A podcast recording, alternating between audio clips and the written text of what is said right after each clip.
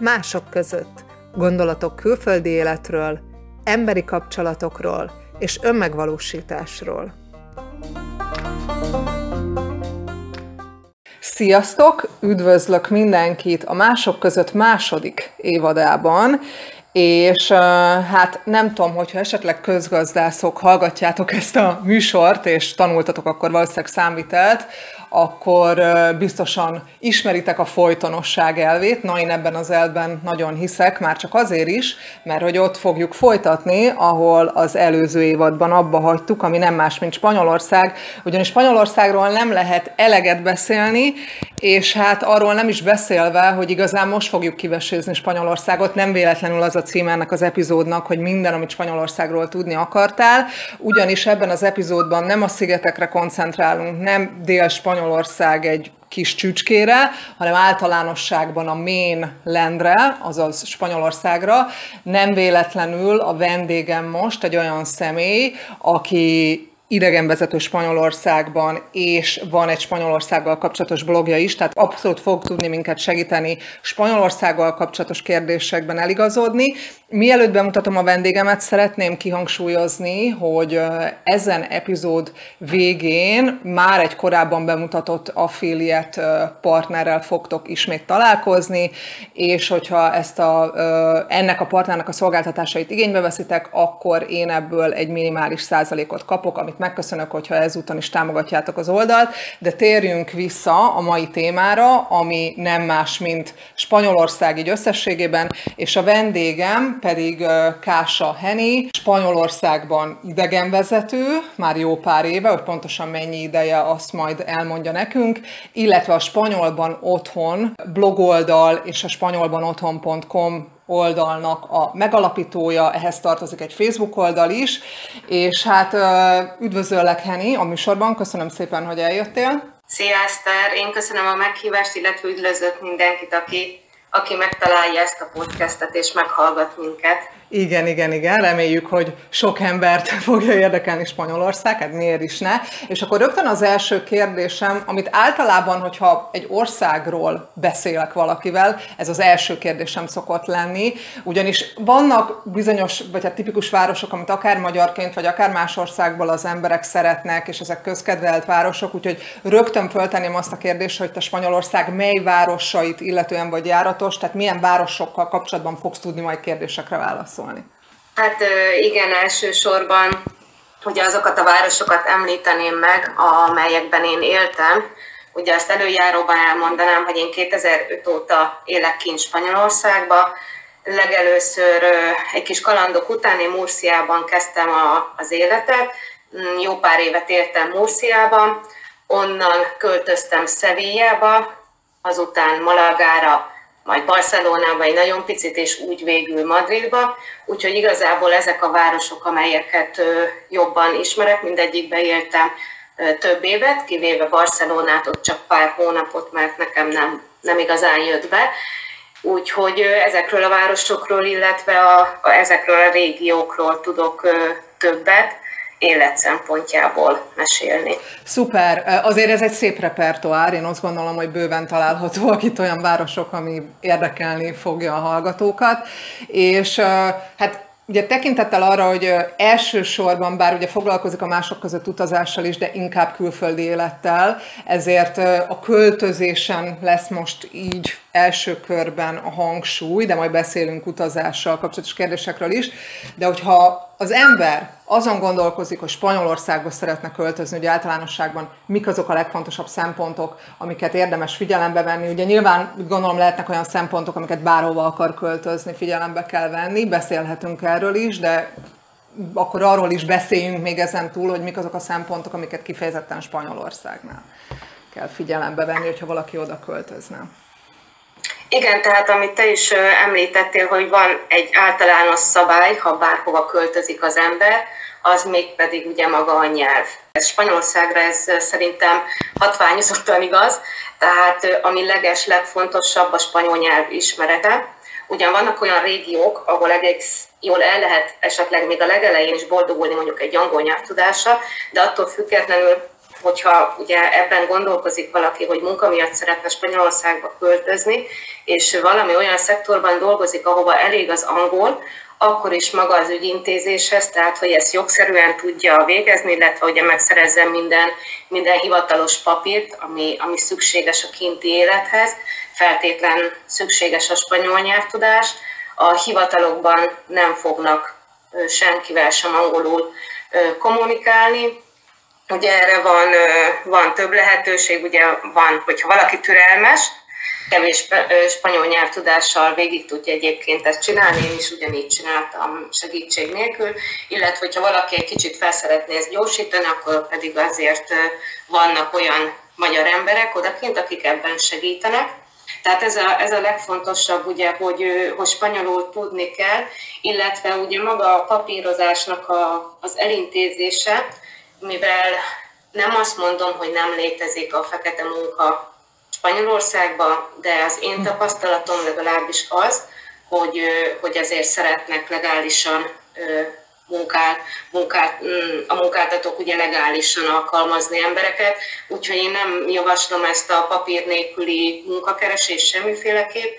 Ami másik, ugye, illetve ugye már felismerült a szó a papírok intézéséről, tehát amit még nagyon kell tudni Spanyolországról, hogy rendkívül bürokrat, bürokratikus ország, nagyon nehéz a papírokat elintézni, illetve bármi, ami ehhez kapcsolódik.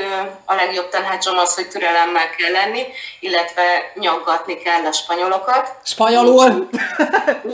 Nincs más megoldás. Spanyolul Egyébként lehet, tehát én ezt úgy csináltam, megmondom őszintén, legelőször én egy alapfokú nyelvtudással érkeztem meg Spanyolországba, ami tényleg, tényleg alapfok volt, illetve nyilván nem, nem volt alkalmas arra, hogy én ilyen ügyeket intézek. Én ezt úgy oldottam meg, hogy egy jegyzett tömbbel és egy tollal mentem minden irodába, és egy-két tipikus kérdést ugye megtanultam, illetve azt megtanultam spanyolul, hogy hogy meg tudjam azt kérni az ügyintézőtől, hogy ezt nekem írja le, amit elmondott, mert ugye semmit nem értettem belőle, és nagyon készségesen ugye leírták, hogy főleg az, hogy általában mindig rossz helyre megy először az ember, akkor ott segítenek, megadják, hogy pontosan hova kell elmenni, idegenrendészeti iroda, rendőrség, vagy amikor ugye az egészségügyi okmányokat intézi az ember. Tehát lehet boldogulni, ez egy kicsit lassabb folyamat, de, de megoldható, én is megoldottam. Úgyhogy Úgyhogy igen, így nyaggatni kell, tehát nekem is volt olyan, hogy oda-vissza küldözgettek az egyik helyről a másikra, még nagy nehezen azért sikerült kibogozni, hogy, hogy mi, mir, miről van itt szó, én mit szeretnék, illetve a spanyolok mit szeretnének, illetve ami nagyon fontos, ez, ez nem nagyon szokták meg, megemlíteni, hogy Spanyolországban tartomány szintű szabályozások vannak. Ez nagyon fontos, tehát hogyha valaki, bárki valamire rákeres, és például mondjuk Alicante-ba, Malagára, Madridba, Barcelonába szeretne költözni, akkor mindenféleképp üsse be a adott várost is a keresőbe, mert csak úgy fogja megtalálni azokat a szabályozásokat, ami arra a tartományra érvényes, úgyhogy szerintem ez, a, ez az egyik legfontosabb, hogy, hogy ezt figyelembe vegyük, illetve így, így keressünk, mert amúgy, amúgy tényleg elveszünk a, a bürokráciában. Igen, tehát hogyha valaki Madridra keresne rá, és talál információkat, ne feltételezze azt, hogy az Barcelonában is igaz. Így van, így van, pontosan. Aha. És akkor ezek a szempontok, amiket ugye említetted a nyelvtudást, hogy az hatványozottan igaz, ez igazából az igaz mindenhol, de hogy itt hatványozottan, meg ugye a bürokratikus ügyintézés jelentőségét. Mi, mik mondjuk azok, mert nem tudom, hogy hallgatták-e korábbi, hát bízom benne, hogy hallgattátok korábbi podcast epizódjaimat, de hogyha nem, akkor mik azok az általános szempontok esetleg, amiket nagyon fontosnak tartasz megemlíteni, hogy ma ide költöznek az emberek, vagy bárhova, de hogy fontos költözési szempont, ha mondjuk ilyen egy kettő még eszedbe jut? Hát ami még fontos, ugye nagyon, nagyon szeretik, vagy nem is az, hogy szeretik, talán sokan úgy gondolják, hogy ezt otthonról el lehet kezdeni intézni. Nem lehet. Mm, ha valaki Spanyolországba szeretne költözni, én azt szoktam mondani, hogy érdemes egy hétre, két hétre kijönni, egy kicsit esetleg szétnézni, illetve már elkezdeni az ügyintézés, vagy legalábbis utána járni. Ugye kell, mindenképpen venni kell egy spanyol telefonkártyát, ez is egyébként fontos, hogy például maga a NIE szám, erre is majd gondolom sor kerül, hogy ne, ne otthonról kezdjük ezt el, Tudom, hogy ennek költségvonzata van, de nyilván egy költözéshez hozzájárul az is, hogy egy, egy, akár Magyarországon belül költözik valaki, annak is van egy költsége, de azt sem lehet ugye otthonról ülve intézni, tehát fel kell kerekedni, és, és csak helyben. Más, más megoldás szerintem nincs. Igen, nagyon jó, hogy ezt említed, mert akkor mielőtt így a legális tartózkodással kapcsolatos dolgokra, mert ez egy későbbi kérdés lett volna, de akkor fölteszem majd mindjárt, hogy mielőtt arra térnénk rá.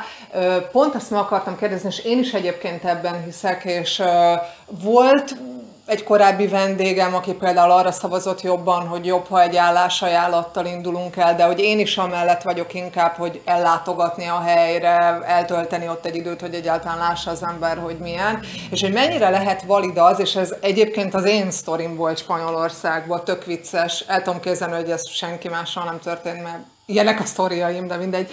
De hogy mennyire lehet valid az, hogy mondjuk ellátogatsz a helyre, lefoglalsz ott egy szállás rövid távon, erről majd szól az affiliate később, és esetleg nem tudom, találsz egy munkát, és elhelyezkedsz, tehát, hogy ez mennyi, tehát, hogy tényleg úgy ott történik meg minden, és nem otthonról kezdesz el semmit.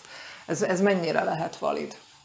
Igen, tehát ez, ez amire, erre pedig én, én tényleg az, az a véleményem erről a munkakeresésről, bőven van nekem is tapasztalatom ebben Spanyolországban, tehát igazából ami működik, jókor jó helyen lenni. Tehát ez a, ez, ennél, ez a titok Pontosan. nyitja. Nem mondom azt, hogy, hogy internetes állásportálokat böngészve nem lehet szerencsénk és nem trafálhatunk bele, főleg egyes szektorokba, gondolok itt a pénzügy, meg az IT, meg hasonló szektorokban hallottam már olyanokat, hogy Magyarországról kerestek munkát, és sikerült nekik, tehát nem kizárt.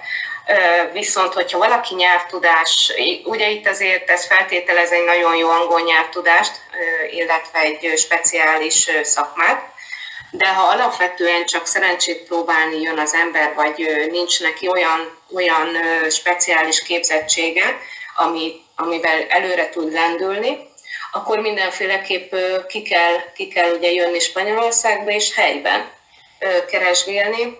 Ugye nagyon sokszor az ember ugyan ott szeretné folytatni külföldön, ahol abba hagyta Magyarországon, én, én ezzel is azért óvatosan bánnák, nyilván, nyilván ahhoz is nagyon nagy szerencse kell, illetve olyan, olyan szektorban kell dolgozni, hogy ezt így, így, így térben és időben át lehessen helyezni, egyik pillanatról akár a másikra, de, de szerintem nagyon sokszor alulról kell kezdeni. Én is, én is teljesen a nulláról, nulláról kezdtem, és szerintem teljesen rendben van, és volt-e, volt-e ez így tehát lehet, hogy az eleje nehéz, lehet, hogy az első egy-két hétben pincérkedni kell, vagy takarítani kell, de, de szerintem ez, ez, ez ezzel jár, ez biztos ilyes, ilyesmi munkákat mindig lehet találni és utána, utána pedig célirányosan keresni kell a munkát.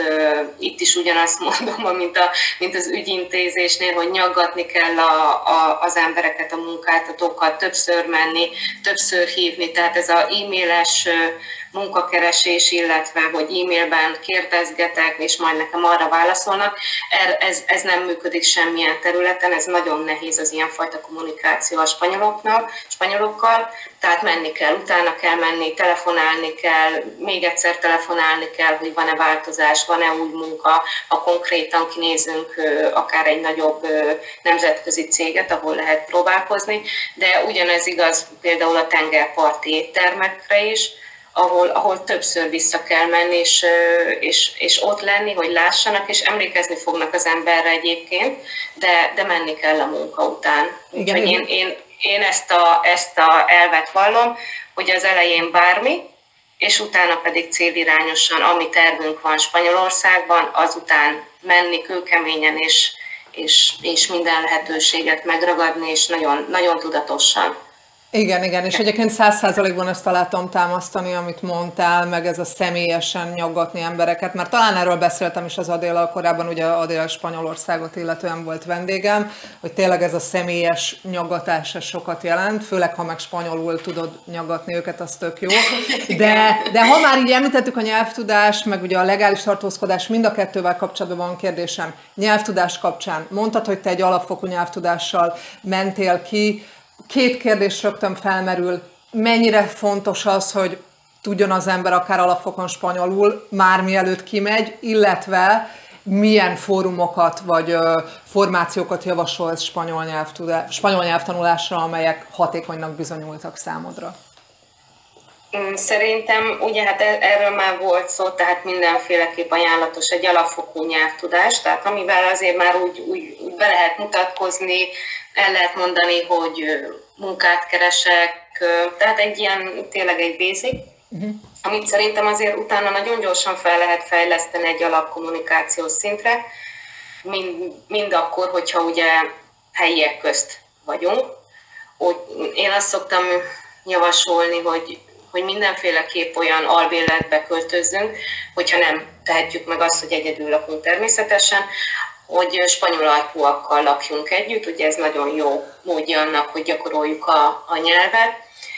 Én, amiből nagyon sokat tanultam, ezen, ezen kívül, tehát én ekvádoriakkal laktam, én tőlük tanultam meg gyakorlatilag spanyolul, meg, meg az elején ekvádoriakkal is dolgoztam, de, de amiből én utána még nagyon sokat megtanultam, az a Simpson család volt, tehát bármelyik, szerintem. bármelyik spanyol sorozat alkalmas erre, miután ugye hozzászokunk a hangokhoz, a kiejtéshez az adott karakternek, baromi gyorsan lehet szerintem ezekből tanulni, úgyhogy mondom, nekem úgy jött ki, hogy pont a Simpson családot láttam ebéd közben, amikor ebédeltem, ez ment a tévébe, úgyhogy ezt néztem, de hát nyilván annak azért nincs, nincs, a, nincs annyira túl komplikálva a története, úgyhogy nekem az, az nagyon sokat segített, illetve ami még szerintem fontos és nagyon jó ki lehet használni Spanyolországban, hogy rengeteg ingyenes tanfolyam van. Erre nem, nem csak arra gondolok, hogy ingyenes nyelvtanfolyam, hanem bármi. Én is például legelőször, még mikor kint voltam, egy hallottam, hogy van a Vöröskeresztnél egy spanyol nyelvtanfolyam ingyenes.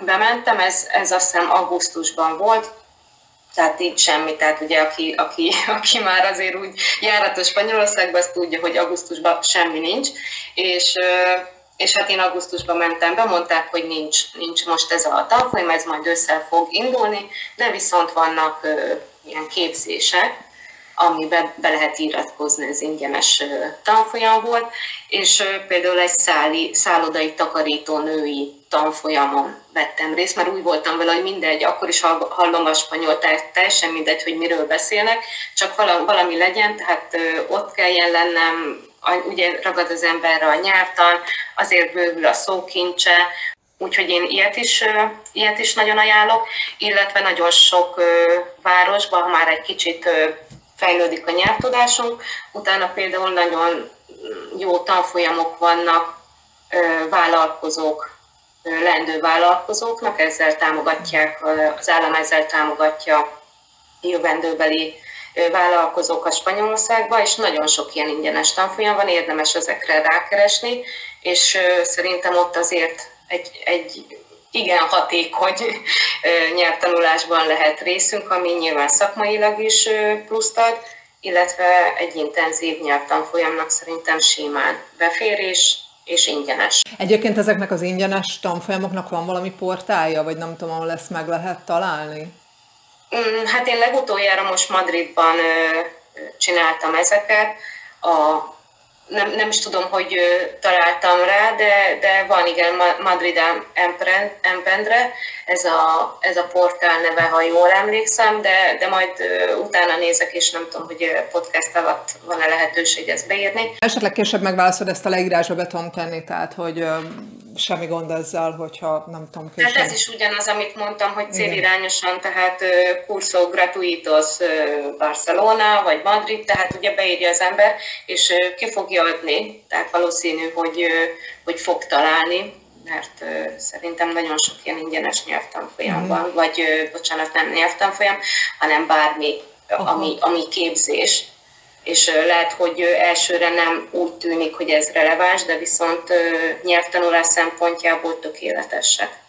Igen, erre gondoltam egyébként én is, hogy ez segíthet, hogyha spanyolul írja be ezt a kifejezést, hogy ingyenes spanyol nyelvtanfolyam, gondolom nem angolul, akkor, akkor erre rátalálhat. Abszolút, igen.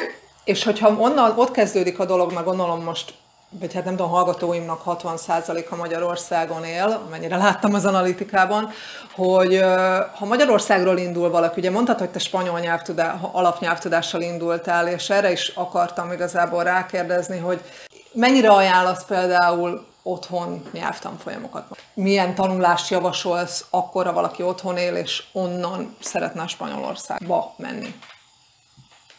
Ez szerintem eléggé egyénfüggő, illetve attól függ, hogy kinek milyen jó a nyelvérzéke. Nekem, nekem nagyon gyatra, tehát nekem, nekem nem jönnek be ezek a, az a fajta tanulás, hogy, hogy leülök és nyelvtanárral átveszünk, szavakat tanulok, tehát nálam ez, ez nem működik. Úgyhogy én ezért is mentem ki annak idején Spanyolországba, vagy jöttem ki annak idején Spanyolországba, mert az elsődleges célom nekem az volt, hogy meg, meg szeretnék jól tanulni spanyolul, és, és nekem nem megy ez iskolai keretek közt, és, és igazából ez volt a fő, fő motiváció, úgyhogy nekem, nekem a kinti élet, illetve ugye maga az, hogy bele van kényszerülve az ember abba, hogy, hogy használja a nyelvet, beszélje, megértse, mm, ennél jobb iskola szerintem, szerintem nincs.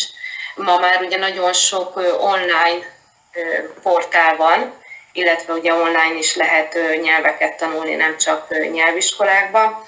Amikor én még 2005-ben kimentem, nem nagyon volt divatos nyelv a spanyol, mhm. úgyhogy én magamtól tanultam meg azt az alapszintet. Én azért csináltam egy alapszintet, mert kellett a diplomához, akkor még elég volt egy alapfokú nyelvvizsga, és, és hát így magam, magamtól megtanulgattam, hát botrányos volt. Tehát az első nyelvvizsga, az, amikor először hallottam a spanyol szót, hát nem nagyon, nagyon sikerült. Utána a másodikra már, már sikerült a nyelvvizsgát, az alapfokot megcsinálni, ez egy kicsit így visszanézve elég, elég, elég furcsa szituáció volt, de például akkor azt hiszem hárman voltunk spanyolul, spanyol nyelvre nyelvvizsgázni.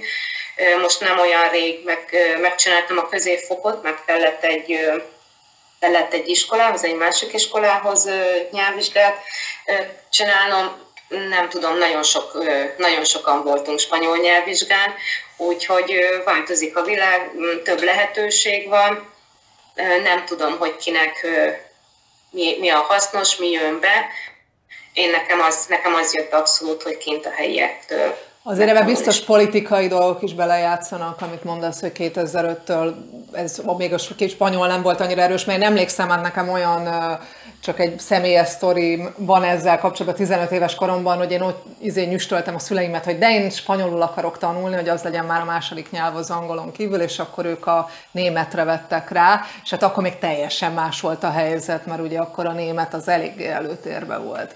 Aztán most, hogy ugye már megnyíltak a lehetőségek, gyakorlatilag a magyar útlevél az tényleg tök jó, és nagyon sok helyre lehet menni, és rengeteg helyen ugye a spanyol egy főnyelv, gondolom akkor ez játszhat ebbe bele, Igen. hogy ilyen egyeduralkodóbb lett a spanyol. Igen, valószínű, illetve, illetve most már azért van rá lehetőség. Nekem például nem volt lehetőségem sose választani, hogy milyen nyelvet szeretnék tanulni.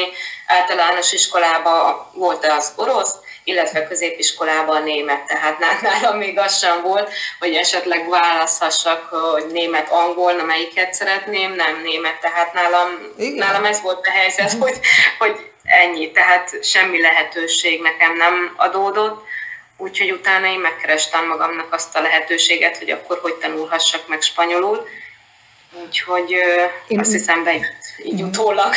Van egyébként, bár most, hogyha arról beszélünk, hogy autodidakta módon spanyol tanulni, van egyébként konkrétan olyan könyv esetleg, amit ajánlasz, ami szerinted nagyon jó, és mondjuk az ember meg tudja venni, és akkor abból el tud indulni, használtál-e te bármi ilyesmit, vagy... Hát én, ami a kezemben volt nyelvkönyv, ez nem is tudom melyik sorozat volt, ez a tanuljunk könnyen nyelveket, vagy valami ilyesmi uh-huh.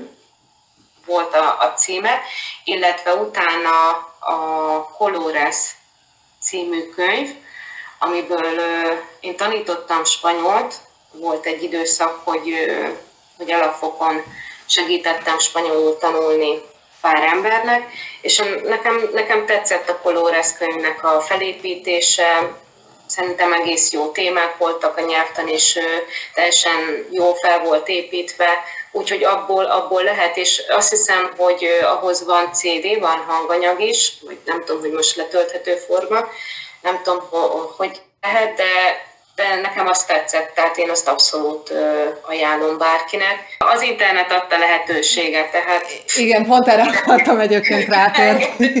rengeteg hogy... hanganyag, rengeteg teszt, ilyen játszva tanulás, a Duolingo, Na, ami tök jó, nagyon igen. népszerű.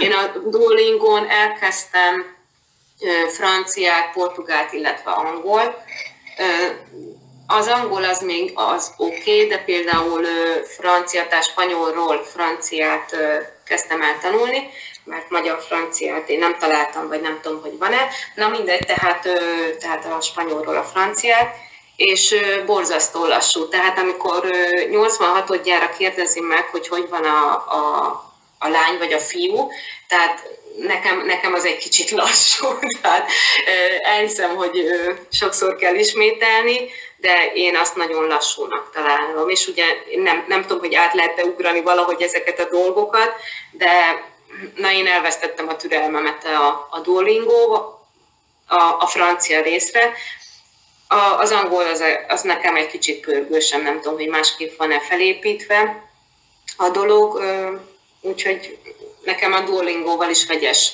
vegyes tapasztalataim uh-huh. vannak. Le- lehet mondjuk a Duolingo valid akkor szerintem, hogyha valakinek köze nincs a spanyolhoz. Egy, bármint, hogy a nyelvhez egyelőre semmit nem tud, de valamiért ott akar élni mindenképp, akkor szerintem az elején az lehet valid. Mondjuk az első két hónapban talán, Abszolút. de ezt én is észrevettem, hogy egyébként nagyon megy az ismétlés ott, tehát hogy igen, is igen. Hát nyilván ugye az az érdekük, hogy, hogy minél tovább ott tartsák a, az embert, igen. A, a platformon, ez érthető, mm, de, de nem tudom, tehát elkezdeni biztos, tehát ha más nem a szavakat, a kiejtés, az mellé azért sosem árt rákeresni az interneten konkrétan a nyelv, egy kis nyelvtanra, mm, tehát engem nagyon zavar, hogy, hogy például az igék, tehát az mellett, hogy nyilván ugye Spanyolországban, amikor én úgymond tanultam a helyiektől, én attól függetlenül azért otthon nagyon sokszor nekiültem, és például szavak ragozása. Mm, nekiültem és tanultam. Úgyhogy, úgyhogy nem tudom, ezt egy kicsit így, így össze kell variálni, illetve abszolút ezt is személyre lehet szabni, hogy kinek hogy jön be, mi, lehet, hogy a szavakat gyorsabban tanulja, a nyelvtani rész nehezebb, lehet, hogy fordítva, tehát nehéz ezt megmondani, hogy kinek mi a hatásos kombinálni kell a lehetőségeket. Régóta melengetünk már itt egy témát, ez pedig ugye a legális tartózkodás, és ugye a NIA azonosítót azt említetted, és ez tényleg egy lényeges dolog, de hogy esetleg csak így összefoglalni gyorsan, hogy valaki legálisan akar Spanyolországba tartózkodni, mi az, amit tudni érdemes erről? Tehát mi az, amit csináljon az a személy? Tehát oda ment, ott akar tartózkodni, első két héten túl van a szálláshelyen, stb. Tehát mi, mit kell tudni az ott tartózkodásról egy magyarnak elsősorban? Igen, tehát hogyha valaki három hónapnál tovább szeretne Spanyolországban tartózkodni, akkor szüksége van a NIE azonosítónak a, a kiváltására, illetve hogy a NIE számot ezt meg kell, hogy kérje. Ez egy regisztrációs szám, tulajdonképpen ugye a külföldieket regisztrálják, illetve ugye kap egy, egy egyedi azonosító számot. Ez, ez utána mindenhez kell. Tehát ha bankszámlát szeretne valaki nyitni, ami azért elég általános dolog, mindenki életében kell. Hogyha valaki lakást szeretne akár csak bérelni is, majd nem tudom, hogy a, erről ez is egy kényes téma, hogy az a beszélni. Igen, tehát ott is kérhetnek, mert nagyon komplikált sokszor jó albérletet találni. Ott is kérhetik adóbevalláshoz, hogyha ugye valaki dolgozik, akkor nyilvánvaló az egészségügyi biztosító számot megkapja valaki, ahhoz is kell. Tehát igazából mindenhez kell, ugyanúgy, ahogy Magyarországon is mindenhol kérik a, személyi igazolványszámot, Spanyolországban is fogják ezt kérni. Ez az egyik, ezzel kell kezdeni. Ha, bocs, rögtön egy kérdés, amit van. Ugye ez egy fontos szám, ezt tudjuk jól. Ennek vannak elvárásai, hogy ezt az azonosítót valaki megkapja, és hogyha igen, mik az elvárások ahhoz, hogy valaki ezt megkapja? Igazából elvárás nincs, hiszen, hiszen ugye az unió területén belül vagyunk, és akkor itt még egyszer viszont azt még megemlíteném, hogy, hogy itt is tartományi szinten vannak kijelölve az irodák, hogy hova lehet ezt menni, hol lehet ezt, hogy az idegenrendészeti hivatal, vagy melyik rendőrség van erre kijelölve, illetve van, ahol egyből megkapja az ember a számot, valahol öt napon belül történik meg az elbírálás, úgyhogy ez is tartományi szinten, sőt tovább megyek, városok szerint változik. Úgyhogy ez sem lehet nagyon megmondani, hogy mindenhol pont ugyanúgy fog minden történni igazából nem kérnek semmit, tehát nyilván mhm. fényképet, útlevelet, magyar útlevelet, ehhez viszont utána kell egy, kell egy telefonszám, de nem is legfőképp azért, hogy a NIE számot megkapjuk, hanem ugye azon fognak minket értesíteni időpontfoglalásról, azon fognak minket keresni, hogyha bármi papír hiányzik, vagy valamiért nem pozitívan bírálják el, tehát de, de egyéb feltétele igazából nincs. Utána a rezidencia kártya, ezt ilyen egyszerűen zöld kártyának mm, szoktuk. E, e, ez ami a azonosítón kívül a másik dolog, amit... Igen, ez ja, a másik aha, dolog. Okay. Ugye itt már lakcímmel kell rendelkezni. Ez szokott nehezebb lenni abban az esetben, amikor például valaki kijön két hétre, és akkor elkezdi ezt a papírt intézni, mert úgy is tudja, hogy tartósan szeretne Spanyolországba lenni, tehát nem várja meg ezt a három hónapot, nem kell megvárni.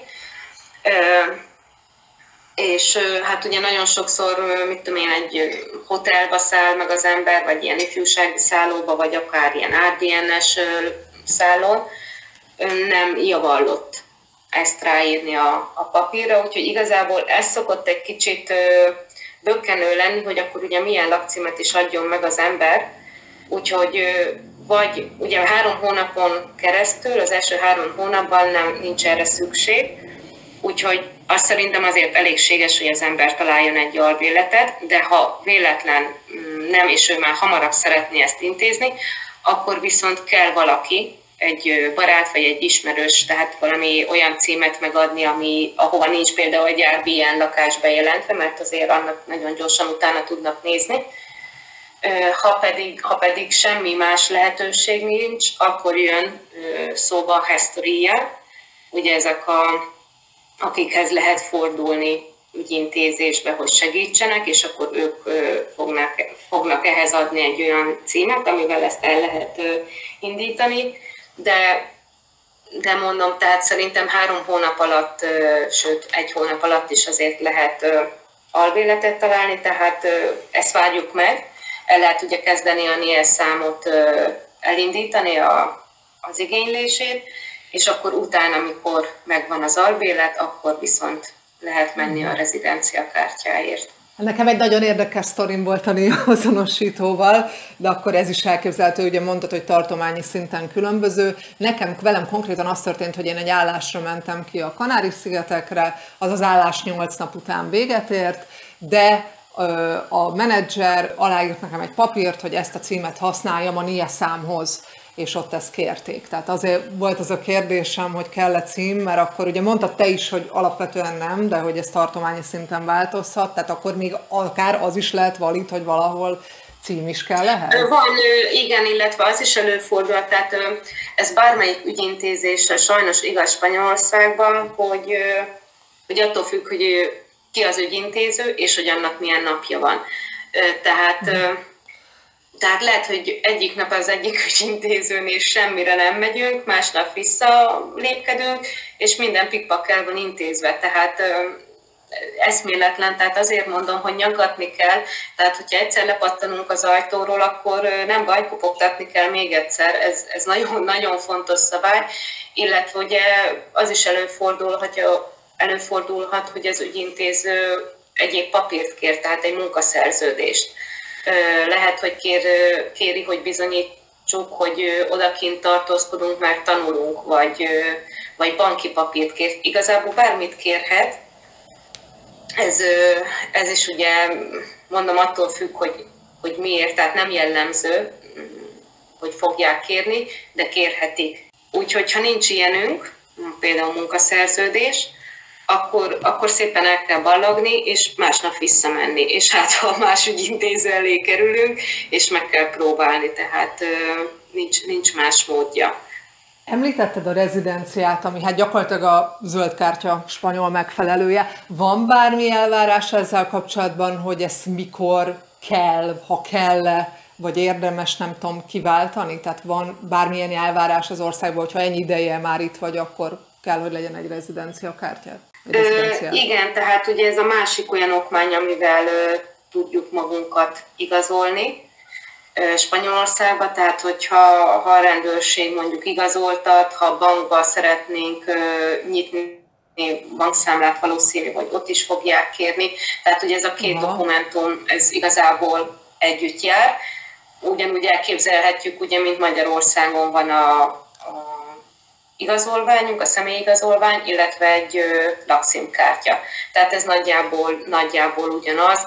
Ugye itthon is nagyon sokszor kérik mind a kettőt, van, amikor csak a, a személyigazolványt kérik, tehát bárhol, bármikor kérhetik a további ügyintézések során, mm, vagy hogyha például ugye a, a TB, magyarul TB kártyát ugye ki szeretnénk váltani, akkor is ugye úgy jelölik ki az ottan, ottani házi orvost, ahogy hova vagyunk ugye bejelentkezve, ez pedig nyilván a rezidencia kártyán van rajta. Aha, tehát gyakorlatilag azt mondod, mert én egyébként egy évet éltem a Kanárin, a NIA azonosító elég volt bankszámlához, sok mindenhez, de hát hogyha valójában valaki ott szeretne élni, vagy akár több laki életet élni, és ott is élni, akkor azért mindenképp kell a rezidencia. Tehát, Term- mert persze, az, természetesen. Az, tehát ez, ez nem egy ilyen megúszós dolog, tehát szerintem, hogyha valaki tényleg tartósan ott szeretne uh-huh. élni, akkor, ak- akkor ezek legyenek rendben. Tehát nem tart, idézőjelben nem tart sem eddig. Lehet, igen, bocsánat, lehet, hogy több, több nap lesz, mire elintézi az ember, de, de viszont utána egy csomó problémát ezzel el lehet kerülni, mert, mert bármikor kérhetik, tehát ez is utána adóbevalláshoz ugye van lehetőség, ha valaki nem tudja saját magának megoldani, vagy nem tudja kitölteni a papírokat, akkor ugye be lehet menni és ehhez segítséget kérni. Ott is ezer százalék, hogy kérni fogják, tehát az persze. Ezt, ebben, ebben csak könnyítünk, tehát lehet, hogy az elején úgy tűnik, hogy ez egy fölösleges procedúra, meg nincs erre, erre szükség, de igenis szükség van, hiszen életvitelszerűen, ha kint élünk, vagy bárhol élünk, akkor, akkor be kell, hogy jelentkezzünk, és, és nyilvántartásba vegyenek, hogy XY külföldi állampolgár ezen a lakcímen él. Tehát szerintem ez, ez teljesen teljesen logikus, illetve szerintem nem lehet kikerülni, és ne, ne is próbáljuk. Igen, igen, igen.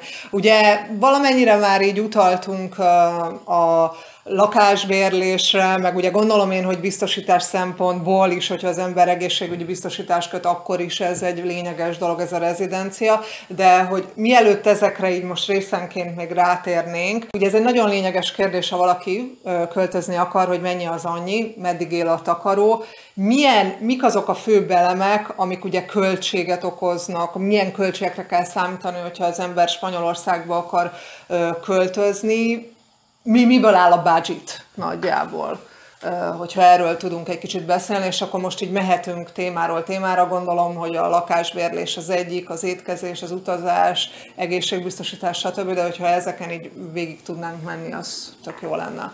Hogy akkor kezdjük mondjuk a lakásbérléssel, hogy ezzel kapcsolatban milyen költségekre kell számítani. Hát igen, tehát a lakásbérlés az egy elég kényes pont Spanyolországban. Igazából erre, erre igazából azt tudom válaszolni, hogy mindenki azt annyit fizet, amennyit meg tud magának engedni. Én is voltam nehezebb helyzetben, akkor csak egy szobát béreltem például, amikor meg egy kicsit jobban ment, akkor pedig egy lakás. Tehát ez, ez azért lehet úgy kezelni, hogy elején talán egy, egy költséghatékonyság szempontjából csak egy szobát keresni, ami, ami talán könnyebb is első ránézésre. Nehéz lakást úgy találni, hogy nincs a kezünkben egy, egy munkaszerződés, illetve nem tudjuk azt bizonyítani, hogy, hogy akár már ugye több havi kereset van a hátunk mögött, és bizonyítani azt a főbérlőnek, hogy mi ki fogjuk, vagy a lakástulajdonosnak ki tudjuk fizetni havonta ezt a díjat. Ugye azt tudni kell, hogy Spanyolországban az albérlőknek nagyon nagy jogaik vannak, tehát nagyon nehéz kitenni valakit az albérletből, hogyha az elfelejt fizetni. Ezért nagyon megnézik a spanyolok, hogy kinek adják ki a lakást. Igen. Ez, a, ez az egyik, tehát ez, ez nagyon nehezít, úgyhogy ezt azért sem ajánlom a legelején, mert, mert ugye se szerződés esetleg, se nyelvtudás, tehát hogyha azért nem tudunk a, a tulajdonossal úgy beszélgetni, azért az sem egy pozitívum az ő szemében, illetve ugye nagyon sokszor több havi kaukciót is kérnek, pont ezért, tehát hogy, nagyon-nagyon oda, odafigyelnek arra, hogy kiköltözik be a lakásba, úgyhogy ez nem annyira egyszerű. Aha. A, a szobabérlés az is hasonló elven működik, tehát én párszor kerestem szobát, és, és még nekem az is úgy tűnt, mintha egy állásinterjúra mennék, tehát így be az ott lakók, a többi ott lakó be, beül, és akkor mindenféle kérdések kérdésekkel le, lebombázzák a, a jelentkezőt, úgyhogy, úgyhogy tehát nem egyszerű. Nekem, nekem ez a tapasztalatom. Illetve ugye nagyon sokan próbálnak a Facebookon keresztül is, főleg a diákok. Nem, nem könnyű a helyzetük, az biztos.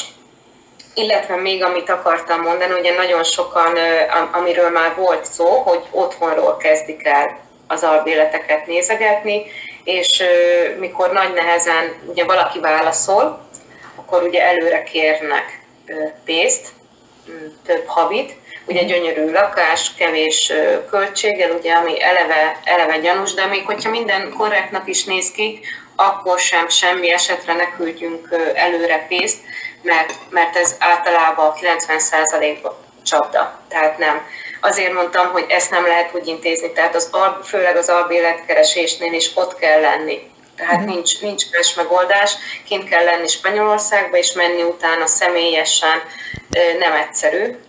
Az árak, az Igen. árak azok változnak nyilván régiónként, városonként. Mm, én például Murciában legelőször 150 euróért béreltem egy egy, egy szobát. Ez volt 2005-ben. Ez, 2000, ez 2005, Igen.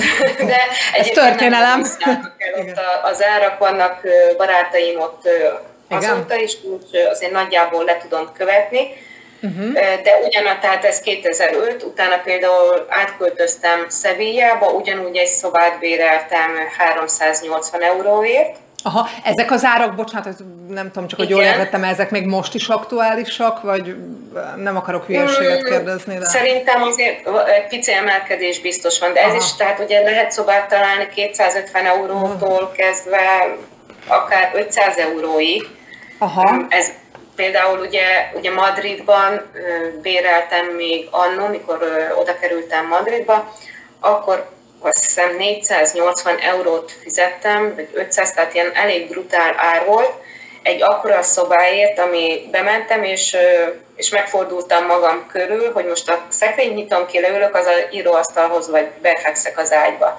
Ez volt az 500 euró szoba. Igen. Egy lakáson belül nyilván nagyon jó helyen volt. Tehát ugye én akkor, ami, amiért azt választottam, egy mert teljesen korrektül nézett ki a lakás, és írtó jó helyen volt, és ezt kellett igazából megfizetni. Igen. Hogy nagyon nagy a szórás, mm, de azt hiszem, hogy, hogy azért ilyen 400 euróval, tehát hogyha egy valamire kinéző szobát szeretnénk bárhol találni, akkor ilyen 350-400 euróval azért szerintem számolni kell. A rezsi az, hogy ebben mi van benne, a ez, is változó. Tehát van, amikor benne van minden, van, amikor csak mondjuk a, az áramdíj van benne, mm, van, mhm. amikor, amikor tehát minden, minden korrektül bele, benne van, ez által, mondjuk nem ez, a, nem, nem ez az általános, tehát inkább ugye még plusz a rezsivel lehet számolni. Aha, és az mennyi az a rezsi kb. pluszba 100 euró, vagy már nem tudom, csak... Hát az is attól ugye, hogy egy, hányan laknak a lakásba, egyedül él valaki, kettő fele megy a rezsi, Aha. három-négy fele. Persze. Az áram jellemzően drága Spanyolországba, a víz is, például a víznek a tarifája is, az is tartományonként változik. Jellemzően a posztán végig baromi drága a víz az északi tartományokban nyilván olcsó, Madridban közepes Aha. árfolyam van, tehát így, így, így ez, is, ez is változó tud lenni, nyilván annak függvényében, hogy mennyit használ az ember, mit használ, illetve hány fele kell elosztani, de, de egy ilyen 100 euróval mindenféleképp lehet, lehet számolni. Aha, és uh, ugye, ha mondjuk veszük Barcelonát, ami hát ugye híresen drága, tehát hogy ezt én is hallottam, és hogy mondjuk ott akar valaki szobát bérelni egy jó helyen, mi lehet a legdrágább ár? Tehát mi az, aminél drágábbra nem kell számítani? Ilyen maxos. Hát a Barcelonában annyira nem vagyok jártas, úgyhogy csak ott megfordultam pár hónap, hónapon, hónap, hónapra.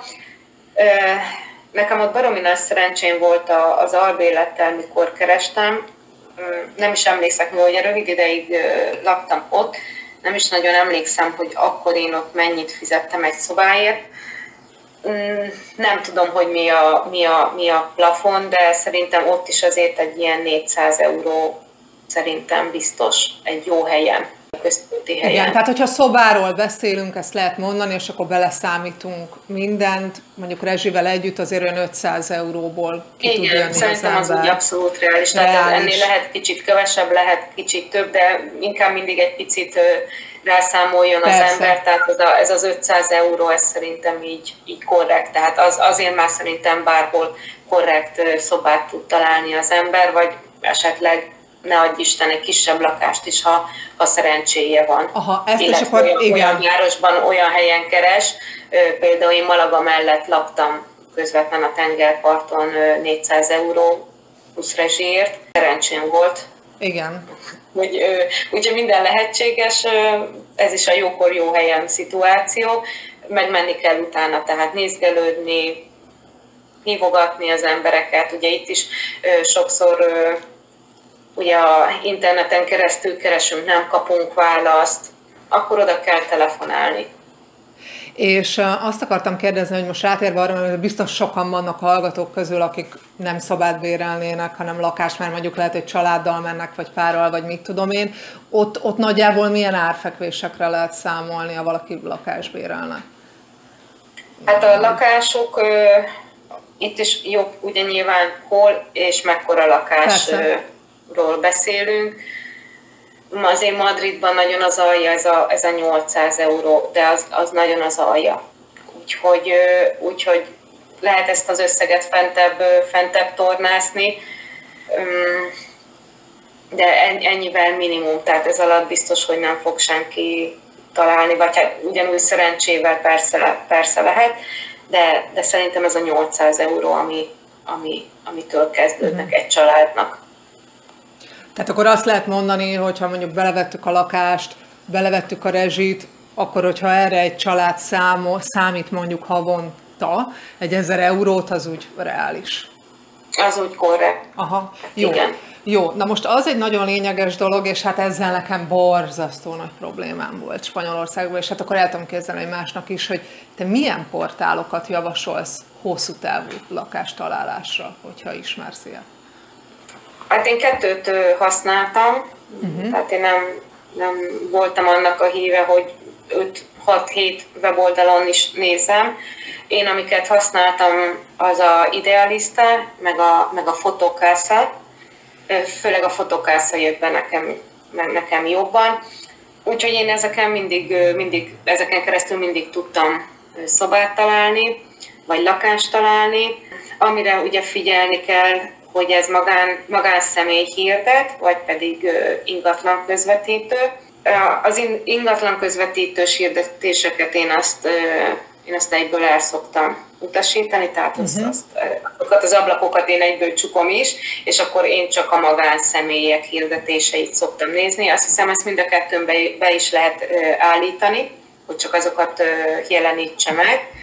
És, és amit mondtam, tehát igen, ez a tíz helyre írsz, egy talán válaszol, mm, ez a, tényleg ez, a, ez az e-mailezés, ez nagyon nem megy a spanyoloknak, úgyhogy amit nagyon szeretnek használni, ugye ez a WhatsApp, úgyhogy ezt érdemes letölteni azt az applikációt, és akkor ezeken az oldalakon, hogyha ha ugye megvan adva a telefonszám, már pedig meg kell, hogy adják a telefonos elérhetőséget, akkor ugye mentjük a, a számot, és akkor a WhatsAppba ráírunk, ez, erre azért jobban válaszolgatnak, főleg, hogyha még ugye aktuális a, a szoba. De én sosem nem, vagy nem igaz, hogy nem használtam, a Buddy nevezetű applikáció. Buddy, mint a test? B-O-D-Y? vagy nem, body, tehát én spanyolosan ejtettem Igen, ezért ezt hogy body nevezetű applikáció. Ja, body Aha. Én ezt egyszer letöltöttem, nekem, nekem nagyon káoszos volt, tehát én semmit nem értettem az egészből, hogy most mi történik, hogy lehet, hogy mit nézek, úgyhogy ilyen 5 perces kalandon volt a, a badin, és le is töröltem, mondtam, nem, én, én maradok a, az, a nekem jó bevált fotokászánál. Nagyon szeretik ezt a badit, úgyhogy azért mondom, mert, mert látom, hogy rendszerint ajánlgatják Aha. ezt az emberek, Aha. ezt az applikációt. Igen, csak hogy hogy írjuk a dolgokat, tehát az idealista, azt gondolom idealista realista.es. Az es, az az eszpanyolból jön, ugye? Jól gondolom, hogy ez a weboldal? Hát, hogy .com vagy .s, meg kell néznem, mert, mert nem Jó, mindegy, ezt megnéz. Aha. Vagy, vagy .s, vagy .com. Aha, és mi a másik hát. fotók, azt hogy írjuk? A, azt? a fotókászán, az, az pedig ugye fotó és C-vel a, a K helyett. Ja, kásza, persze, há, úristen, igen, fotóká. És hosszú ó a második ó, ugye? Vagy de nem rövid ó már, hogy internetbe nem, írod be fotót. Az idealista az .com-os, és akkor szerintem a fotokásza pedig .s. Igen, a fotokásza.s.s. Oké, okay. jó, ez lényeges, mert ezt beírom majd mindenképp a leírásba, és akkor megtaláljátok. Ö, jó, és akkor ugye ez a lakhatás, és akkor még amik költségek, hát illetve ugye nagy vagy nem tudom, hogy költségelek dolog, étkezés, utazás, ezekre nagyjából mennyit számoljon úgy havonta az ember, a mondjuk gondolom tömegközlekedéssel jár ebbe a városba, most így magamból kiindulva mondom ezt, akkor így a utazás mondjuk mennyi havonta? Hát az utazás, ugye Madridot tudom mondani, uh-huh. ott, a, ott az általános bérlet, tehát ami az A-zónában van, az 54 euró 60 cent, most. Ez a havi bérlet, Én, ugye? Ez a havi bérlet, igen. igen. Ez, a, ez a korlátlan havi bérlet. Én a ö, B2 körzetben lakom, tehát Madridon kívül, onnan 72 euró a, a, a bejárás, tehát annyi a, annyi a bérlet. Mm, nem tudom a budapesti árakat, tehát most így hirtelen nem is tudom összehasonlítani, hogy ez mennyivel több. Legutoljára 9800 forint volt, amikor én otthon voltam 2014-ben, szerintem nagyon változott ez, de nem tudom. Tehát, hogy Úgyhogy ez, ez a Madridban ezek a, ezek a bélet, béletnek a, a uh-huh. díjait. Mm, én, én nagyon szeretem a, a tömegközlekedést. Madridban rendkívül jó ki van építve, a metróhálózat az ö, csillagos ötös, de, de szerintem általánosságban elmondható Spanyolországról, hogy nagyon jó a nagyon jó ki van alakítva a tömegközlekedési rendszer. Madridban ennyivel lehet számolni. És a többi mondtad, hogy voltál még egy-két városban, vagy nem tudom, hogy ismered, csak hogy Szevijáról is szoktál beszélni, hogy arról esetleg tudsz valamit mondani? Hogy Ö, én gyalog jártam ott dolgozni. Ja, gyalog Igen, én ott is, tehát én Murciába, Malagán, illetve Szevijába is gyalogosan tudtam járni, illetve nem is volt bérletem, mert ott is, tehát én, én azért mindig igyekszek központi helyen lakást találni, és akkor lehet, hogy, hogy például ugye ez az 50, 50 euró, lehet, hogy, hogy megspórolom a, a lakáson, tehát a szobabérlésen, mert nem 400 euróért bérlek, hanem 350-ért, de akkor biztos, hogy kintel vagyok, és akkor már mint kintel van a lakás, és akkor biztos, hogy kell a bérlet. Tehát, tehát én, én mindig úgy próbáltam ezeket, ezeket kilogisztikázni, hogy úgy keressek lakást, tehát én, én soha nem költöztem úgy, kivéve a legelső, tehát amikor Magyarországról kimentem, hogy nem, nincs munkám. És tehát én mindig munka miatt költöztem, és, és akkor nyilván tudtam, hogy hova kell mennem dolgozni, nyilván tudom, hol van a város központ, és, és próbáltam úgy kimatekozni a dolgot, hogy, hogy nekem ne kelljen bérletre költeni, el tudjak sétálni a munkába, illetve utána bármiért a városközpontba beszeretnék menni, akkor oda is besétálok, vagy ugye egy-két jegyet esetleg vettem. Úgyhogy én ezt így oldottam, meg nem, nem sokat költöttem tulajdonképpen én béledre, egyedül Madridba kellett még az előző munkám, még mielőtt nem a turizmusban dolgoztam, akkor kellett, mert egy külső területen volt a logisztikai cég, és akkor oda, oda másképp nem tudtam kijutni Úgyhogy nem, nem tudom sajnos megmondani a igen, igen, igen. De ez az 50 euró, ez, ez 50-60 euró, ez nagyon általános. De szerintem szerint. általános lehet, igen. igen. Nem, nem néztem utána. Igen. Soha, nem tudom. étkezéssel kapcsolatban arra nagyjából így mennyit lehet, mert most, hogyha így feltesszük, hogy mit tudom én, az ember mondjuk heti egyszer elmegy valahova, beül, meg mondjuk kaját vesz mondjuk elsősorban a, a szupermarketbe, akkor nagyjából ez úgy nem tudom mennyire rúg havonta, vagy mennyire rúg havonta neked ennek a költsége. Hát én nekem változó, de ami, amit szerintem még mostanában már annyira ezt nem figyelem, de, de régebben, amikor még jobban oda kellett erre, erre figyelni, akkor szerint, tehát én egymagamról beszélek, ez ilyen 400-500 euró per oh. Wow, ez több, mint gondoltam. Hát, Én olyan max. 200 300 úgy élni, mint a, úgy élni, mint a spanyolok, tehát tapaszozás. Mennyi, mennyi szangria van ebben a volt, akartam éppen kérdezni. Hogy... Ja, de én ebben nem csak az élelmiszert mondom, tehát én ebben minden, persze, tehát a sampon, a mosószer, Igen. minden. Igen, igen, igen. Akár az is, hogy moziba elmész, vagy szórakozni. Szeretem a hasamat, tehát ö, finom sajtokat eszem. Nem, én meg imádom a sajtokat. Finom sókát eszem, tehát nem a szangria sok. az is tudod. tehát nem, nem a legolcsóbb kenős sajtot veszem meg, hanem kicsit, kicsit drágább sajtot. Ez az én gyengém, tehát a kajára nem, nem sajnálom. Aha. az biztos. Igen, igen, igen, de hogy ebben benne van mondjuk szórakozás is, hogy elmész esetleg valahova, nem tudom, szórakozni, vagy moziba, vagy nem tudom, tehát hogy ebbe ez is benne van? Mm, benne van, tehát én ezt, ezt úgy mondom, mint, mint maga, ami az élet, egyéb élet. Tehát ugye van az albélet, illetve van az egyéb élet. Igen, nekem, nekem ez így kb. mindig ilyen, ilyen 900 ezer euró közt volt meg ez a kettő együtt. Aha. Azért, hogy ilyen, tehát ugye 400-500 euró közt mozgott az albérlet, de inkább 500, Dezsivel együtt internet, telefon, stb. És akkor, és akkor még egy másik 400-500 euró nekem, nekem elmegy. Igen, tehát, igen, igen. Főzök, tehát pedig ö, otthon is ö, főzök, el is járok kajálni, tehát van, hogy napi menü, van, hogy tapaszozás. Marci hevesen. Hevesen, ahogy, ahogy kijön a kijön a lépés, nekem ennyi.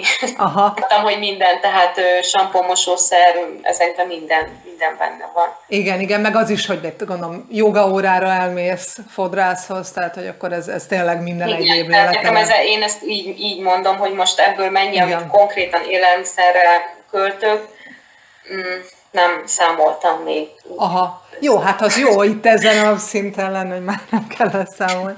És akkor az utolsó elem, ami a költségen belül van, ugye ez az egészségügy, ez egy lényeges kérdés. Na most a, amit én tok, vagy hát gondolok az egészségügyről, de akkor te ezt biztos jobban tudod, meg ez lehet, hogy nem így van, hogy elvileg egy pár hónapig gondolom, hogyha valaki ki akar menni Spanyolországba, azt az európai egészségbiztosítási kártyát lehet használni, de akkor utána gondolom kell valami biztosítás. Hogyan működik ennek az egésznek a rendszere? Vagy Hát úgy, ugye, ha, ha tartósan is jön az ember, akkor persze először, hogyha megkapja ezt a, ezt a kék egészségügyi uniós kártyát Magyarországon, akkor azzal, azzal nyilván jöhet. Annak van egy érvényességi dátum, ugye az kártyán rajta van, hogy meddig érvényes, úgyhogy addig azt lehet használni. Utána nyilván, hogyha ha valaki munkaszerződést köt, akkor, akkor automatikusan ugye megkapja a társadalombiztosítási fedezetet, mm, majd pedig, vagy hogyha ugye nincs még az elején ilyen lehetőség, mert mondjuk akár valaki fél éven keresztül úgy járt, hogy nincs munka, vagy csak alkalmi munka, akkor pedig ugye van a magán egészségügyi rendszer, és akkor annak a keretein belül lehet kötni biztosítást. Ez lehet akár 20 euró, tehát olyan, szerintem olyan 25 eurónál kezdődik.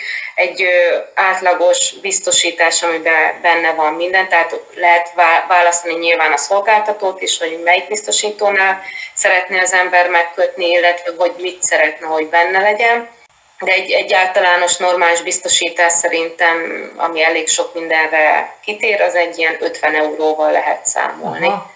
És ez egyébként, ez az olyan 50 euró körüli, ez az állami, vagy mondjuk az államinál gondolom az mindegy, mert akkor az gondolom akkor van, hogyha valaki elhelyezkedik. Ne, persze, nem tehát ha, ha a, ugye állami, tehát ugyanúgy a munkáltató fizeti a, Igen. a a munkavállaló után, mint, mint például Magyarországon, az, az jár. Tehát azt levonják alapból, nincs gond, lehet menni az orvoshoz, ha, ha gond van. Ez, ez a másik, a, ez az 50 eurós történet, ez a magán. Ez a magán, aha. Ez a magánegészségügy. Szerintem teljesen rendben van a, az állam is. Hm, hál' Istennek én, én egyszer voltam orvosnál, 2005 óta, úgyhogy sok tapasztalatom. Akkor jó sajtokat eszel tényleg, ezek, szerintem ezek a sajtok jók, amiket vásárol. Igen. Igen. úgyhogy, úgyhogy erről nincs tapasztalatom, de, de amit hallok, illetve nyilván a spanyolokkal beszélek, jellemzően mondjuk a spanyoloknak mindenkinek van magánbiztosítása, mert rendkívül kényelmes, tényleg úgy fogadják az embert, hogy, hogy tártkarokkal, olyan, olyan szintű szolgáltatást kap, de, de szerintem az állami egészségügyes sincs Spanyolországban abszolút semmi gond. Mondom, én személy szerint egyszer, egyszer kellett, hogy elmenjek orvoshoz, utána pedig utazóimmal, turistákkal sajnos többször kellett menni teljesen, teljesen rendben volt, korrekt ügyintézés volt, mondjuk a legnem kell nagy dolgokra gondolni, csak úgy általában, amikor utazik az ember, kevésbé figyelmes. A leg, legdurvább dolog, ami miatt kórházba kellett menni, az egy ez szerencsétlen lépés, útpatka, megbukott a, a vendégem, és pont úgy esett, hogy a egyik ujja kificanodott, és ezzel mentünk be a sürgősségre, és egy óra alatt kim voltunk, tehát meg volt minden papírmunka, kétszer röngenezték, visszatették az ujját, csimbe rakták, mindenféle utasítást megkaptunk, és egy órát vett az egész igénybe, tehát, tehát tényleg pozitív, pozitív volt ez. Uh-huh. De legyen a kék egészségügyi kártya, tehát az mindenféleképp. Igen, gondolom, mint ennek a személynek is az lehet. Igen, aki... igen, igen, igen, igen. Tehát az, az mindenféleképp kellett. Csak ezt, ezt nyilván, hogyha már mint ott élő történik meg velem, hogy elesek és rosszul lépek, vagy bármi történik velem, tehát gondolom akkor is ugyanennyi időt vett volna igénybe. Hát Magyarországon nem biztos, hogy egy óra alatt még odáig is eljutunk, hogy, hogy valaki szóba áll velünk, és sajnos igen, Sokszor. akkor, igen, most így akkor nagyon sok minden szempontból válaszoltál a következő kérdésre, mert pont az lett volna a kérdésem, hogy mennyire hatékony a spanyol egészségügyi rendszer, tehát hogy ez nyilván egy fontos kérdés, hogyha valaki azon gondolkozik, hogy valahol élni szeretne. Hát én egy meg egy hipohonder maca vagyok eléggé, úgyhogy nekem aztán így különösen.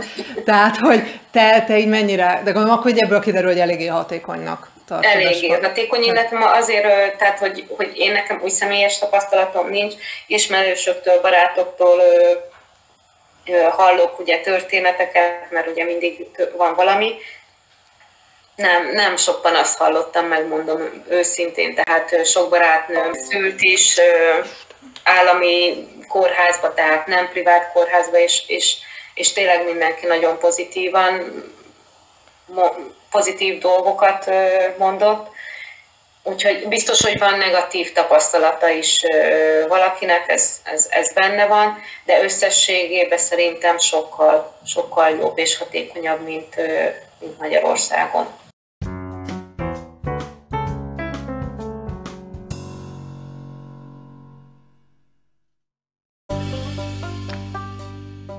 Mások között gondolatok külföldi életről, emberi kapcsolatokról és önmegvalósításról. Akkor végül is most így ezt az egészségügyi rendszert is megbeszéltük, hogy akkor még egy picit a spanyol életre vagy költözésre vonatkozóan, hogy te összességében mely spanyol városokat tartod élhetőnek, hogyha valaki azon gondolkozik, hogy melyik városba költözzek Spanyolországon belül, te miket említen, mely városokat említenéd meg most elsősorban, amiket Hát nyilván legelső helyen Madrid. Aha. Tehát nekem, nekem Madrid nagyon bejött. Én, én Magyarországon egy kisvárosból származom, és soha nem gondoltam volna, hogy egy fővárosba fogok élni. Ugye egyszer próbáltam Budapestet is, meg egyéb fővárosokat, tehát nem, nem, nem az én formám, vagy nem, nem gondoltam volna, viszont Madrid nekem nagyon, nagyon bejött nagyon kényelmes város, könnyű élhetőség, tiszta, barátságos emberek, viszonylag, viszonylag az ügyintézés is könnyen megy, ugye, amit mondtam, hogy épp ki van az íróasztal mögött, ugye a madridiak azért elég kedvesek és segítőkészek szerintem. Valenciáról, Valenciában nem éltem, viszont nagyon sok mindenkitől nagyon pozitív visszajelzést kapok Valenciáról, vagy hallok, hogy nagyon bejön. Illetve ugye még amit mondtam még a legelején, hogy én éltem Murciába, tehát ez, egy olyan város, amikor kikerültem, és én mondtam utána itthon, hogy Murciába élek, egy persze senki nem tudta, hogy hol van, és akkor a másik, hogy, hogy miért élesztük én Murciába, vagy, vagy most, most miért, és, és hogy ki, ki megy egyáltalán Murciába, ki, ki akar ott élni. Na mindegy, nekem így hozta a, az élet, és nagyon jó volt, mert egy olcsó város, ugye nem egy felkapott hely, mint mondjuk Sevilla, Madrid, Barcelona, tehát egy érdemes szerintem kiköltözéskor akár egy kisebb várost is megcélozni, mert, mert sokkal könnyebb eligazodni az egész életmódon, vagy az egész rendszeren. Sokkal közvetlenebbek az emberek szerintem, mm, illetve, illetve sokkal könnyebben ki lehet ugye barátságokat alakítani, ha lemegy az ember a közértbe, ha elmegy a zöldségbe. Tehát egy, egy kisváros az ugye kisváros, és szerintem, szerintem érdemes. Lehet, hogy azt gondolna az ember, hogy kevesebb a munka lehetőség, de szerintem nem. aki akar, az, az, az talál munkát bárhol. Úgyhogy, úgyhogy szerintem így élhetőség szempontjából jobb nem főbb, nagy, nagyvárosokba kezdeni. Én, én így kezdtem, és így is csinálnám még egyszer, hogyha ha újra kellene nekem ezt az egészet kezdeni.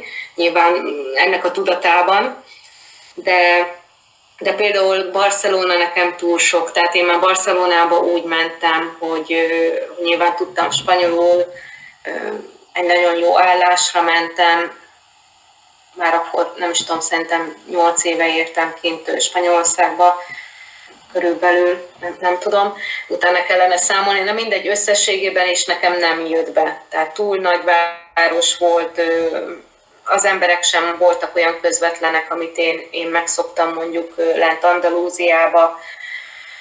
Úgyhogy én elsősorban Madridot, mert, mert oda húz a szívem, azt tudom ajánlani, illetve nekem nagyon pozitív csalódás volt, illetve mondom, tehát kisebb városokat célozzunk Mhm. Van esetleg akár, hát nyilván nem véletlenül említed akár Sevillát vagy Barcelonát, közkedvelt helyek, de hogy mondjuk akár Barcelona mellett tudnál esetleg egy olyan kisvárost említeni, ami mondjuk közel van, és így jó lehet, és hallottál róla?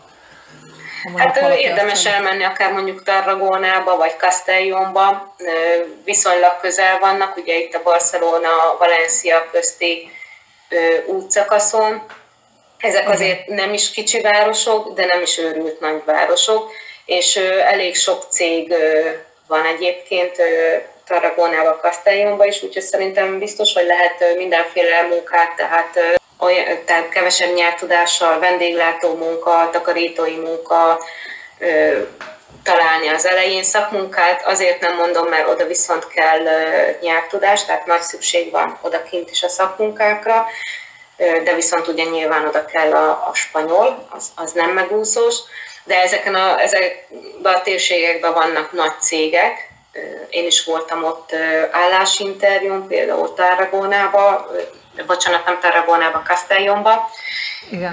Tehát van lehetőség, tehát mindenfajta lehetőség van, és mégsem Barcelona.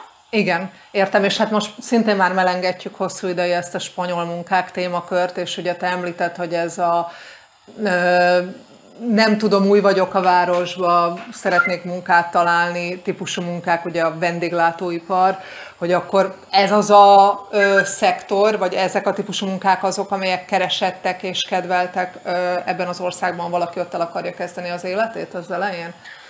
Hát igen, tehát azért Spanyolország erősen a turizmusból él. Igen. Tehát erre, erre lehet alapozni.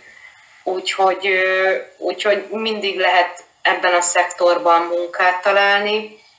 Kérdés, hogy, hogy, hogy miért. Tehát amikor valaki a turizmusba elmegy dolgozni, és például pincér vagy konyhai kisegítőként kezdi el, tehát fel kell venni a ritmust. Mm, én is ebben kezdtem, ugye délután négyre mentem dolgozni, és hajnal ötkor mentem haza, tapasz, tapaszbárba dolgoztam, úgyhogy, úgy, úgyhogy ezek, ezek mindig keresettek, meg, meg, meg sokan, azért is, mert sokan kibuknak, tehát sokan ezt nem bírják tartósan, és Igen. ugye sok ember megfordul egy, egy ilyen, ilyen helyen, nagy a rotáció, úgyhogy lehet, lehet munkát találni szerintem ebbe a szektorba, hát egy kicsit igen, össze kell szorítani a, az embernek a fogát, de valamit valamiért. Igen. Hogy nekem, én úgy gondolom, hogy, uh-huh. hogy mindig, mindig utána, tehát amit az elején is beszéltünk, hogy, hogy lehet ez, hogy akár valaki fodrász, és, és például kiköltözik Spanyolországba, beszél valamit angolul, el lehet helyezkedni szépségszalomba, vagy ilyen fodrászatnál, viszont akkor ott nagyon jó meg kell választani a helyet. Ugye Malaga, Marbella, Alicante környékén vannak olyan városok, ami, ami abszolút ugye az angol turizmus, német turizmusnak a, a meleg ágya, tehát minden németű angolul van kiírva az utcán is, és tökéletesen el lehet boldogulni az angollal például egy, egy, egy fodrász. Igen, de, egy... de azért mindenki nem indulhat így neki, illetve nem is indul így neki, tehát azért nagyon sokan látom például Facebook csoportokban is, hogy jönnek a kérdések, hogy szeretnék Spanyolországba költözni, nem beszélek spanyolul, hát angolul is kicsi, tehát ott, ott sokat nem, nem, kell, nem kell várni. Tehát, Igen. hogyha van angol, meg van egy jó szakmunka, például ugye autószerelő, vagy ez a, ez a fodrászat, egy angol nyelvtudással, akkor azt lehet próbálni, de ha nincs semmi más, akkor marad a, marad a vendéglátás, vagy a szállodaipar. Igen, ezt akartam kérdezni, a szállodaiparban esetleg mik azok a lehetőségek még, amikkel így... Igen, ott is Igen. például a, ugye az animátor, amit, Igen. amit Igen. hogy keresnek, de az, ahhoz is kell a nyelv. Tehát ott is Igen. Ott, ott azért kell az angol. Tehát azért mondom, hogy semmiféle nyelvtudással lehet jönni Spanyolországba, tehát én, én senkinek nem szoktam azt mondani, hogy ne gyere, mert, mert én is úgy jöttem ki, hogy, hogy csak spanyolból volt egy nagyon pici tudásom, se angol, se német, tehát a németet próbálták megtanítani, nekem nem sikerült. Angol mm, soha előtte nem, nem foglalkoztam vele, és, és végig tudtam csinálni. Ráadásul még egy olyan ö, időben, vagy olyan ö, korszakban, amikor nem volt ekkora háttérinformáció, ami most ránk zúdul a, az internet ö, véget, és, és végig tudtam csinálni, tehát végig lehet, mm, de akarni kell, illetve nyilván oda kell tennie az embernek magát. Ha már van egy jó angol nyelvtudás, akkor ott azért már van több keresnivaló, több lehetőség, de hoz kell, hogy párosuljon egy szakma, egy jó szakma, illetve ugye, hogyha valaki tényleg olyan szektorban dolgozik, ami, ami ez a informatika, párosítva egy jó angollal, az pedig általában mindig együtt jár, ők, ők neki, ők ö, szerintem nagyon könnyen például Barcelonába el tudnak helyezkedni. Uh-huh. És egyébként Spanyolország, csak már hát ugye ezt nem tudok emellett elmenni, ugye a mások között oldala szól digitális nomádoknak, meg lokáció független dolgozóknak. Ilyen típusú embereknek mennyire lehet jó hely Spanyolország, vagy mennyire ideális? Hát szerintem abszolút, abszolút jó, tehát hogyha, hogyha kellően be, be tudnak lazulni a spanyol, spanyol mentalitásnak megfelelően, akkor, akkor abszolút, abszolút jó hely Spanyolország. Hát nyilván ugye maga, maga az élet sokkal könnyebb, vagy sokkal lazább, nem tudom, hogy melyik, nem biztos, hogy a könnyebb szó a, a megfelelő, hanem inkább az, hogy sokkal lazább, sokkal kevesebb gondja van szerintem az embernek, vagy nem érzi legalábbis, hogy annyira sok nyomasztó dolog van körülöttünk, ugye ezek a jó, persze az elején ugye beszéltünk a bürokráciáról, de akkor is, hogyha az elejét lezongorázza az ember, utána békén hagyják. Tehát uh, utána már nincs gond uh, semmivel, hagyják élni az embert, nem macerálják, szerintem kényelmesen meg lehet élni. Mm, a költségeket ezt nyilván mindenki kordában tudja tartani, amiről ugye szintén beszéltünk, ez a albélet, illetve az megélhetés. Igen. Mm, lehet ugye egyénre szabni, és az mellett pedig, pedig nyugalom van. Tehát igen. Szerintem ideális. Igen, akkor meg is rátértünk erre a kérdésre. Igen. Munkára. Igen, ezt akarom, hogy végül is rátértünk arra a kérdésre, amit szintén meg akartam kérdezni, de akkor így gyorsan ezt így összefoglalhatod egy percbe, hogy szerinted mi az a három fő ok, ami miatt Spanyolország egy ideális hely lehet magyar számára oda akar költözni, vagy amit te szeretsz Spanyolországba, akkor végül is gondolom, azt a lazasság, ez az egyik. Igen, abszolút. Nem? Tehát ez a, ez a lazasság, nyugodtság, ez, ez nekem nagyon ez, ez a legfontosabb és a, és a legnyomósabbok szerintem. Igen. Amiért érdemes. A másik pedig az, hogy, hogy nem biztos, hogy sokkal többet keres az ember, tehát azt szoktam mondani, hogy ha valaki pénzt akar keresni, ne Spanyolországba jöjjön. Inkább ugye ez az Anglia, Németország, Ausztria. Spanyolországban ugye megint itt visszatérünk, hogy nem, nem annyira kiugróan több a fizetés a magyar átlaghoz képest, de valahogy mégis több marad. Tehát egy, egy adott eset, tehát hogy nem, nem kell, nekem, nekem nem kellett, pedig tényleg sok mindent átéltem Spanyolországba, tényleg a nulláról kezdtem, nem egyszer, nem kétszer, háromszor, és, és azért mindig tudtam úgy alkalmazkodni a szituációhoz, hogy meg tudtam élni. És, és azért, amikor dolgozik az ember, tehát nem az van, hogy nincs munkája, és azért kell egy kicsit a nadrágszíjat meghúzni, hanem, hanem van munka, dolgozik az ember, megkapja a fizetést, akkor abból azért meg lehet szépen élni, nem kell annyira nézegetni, hogy, hogy marad-e egy könyvre pénz, el tudok-e menni moziba, tehát, hogy így, így mindent szépen meg tud engedni magának a, az ember. Tehát most egy, egy, egy normális hétköznapi életet nézek, tehát nem egy, se nem egy, tehát az, hogy valakinek mondjuk anyagi gondja van, sem az, hogy valami extra jó állás, nyilván az két, két véglet, hanem csak egy egyszerű mondjuk egy irodai munka, vagy egy, vagy akár egy éttermi pincér, vagy egy bárba egy, egy, egy felszolgáló. Tehát szerintem azokkal a keresetekkel simán meg lehet és jól lehet élni, kényelmesen. Igen, és, és esetleg újra is lehet rakni, ami azért az sem utolsó szempont. Igen, igen, ezt akartam mondani, hogy ez egy lényeges szempont, amit mondasz, mert csomóan abból indulnak ki, hogy de mennyit keresek ott, és valójában nem igazából ez a lényeg, hanem hogy mennyi marad meg, és hogy én is teljesen ezt tapasztaltam Spanyolország kapcsán, hogy hogy viszont a költségek meg annyira alacsonyak ahhoz képest, hogy jó, oké, okay, hogy tehát hogy ez egy lényeges szempont. Igen, szóval, tehát igen, ez a Angliában is hiába keresünk ugye szám, számszerűen ugye többet, ha például ugye az albérlet meg honoráron van, igen. De, de, de összességében, tehát, meg, e, tehát igen, ez a kérdés is, hogy mennyit lehet keresni, nagyon relatív, tehát ugyanazzal a, sőt, a legjobb pozícióm, még amikor nem, nem a turizmusban dolgoztam, hanem a, a másik szakmámban, a logisztika szállítmányozásban a legjobb pozícióm szakmailag, az épp Madridban volt, és a legrosszabbul ott kerestem.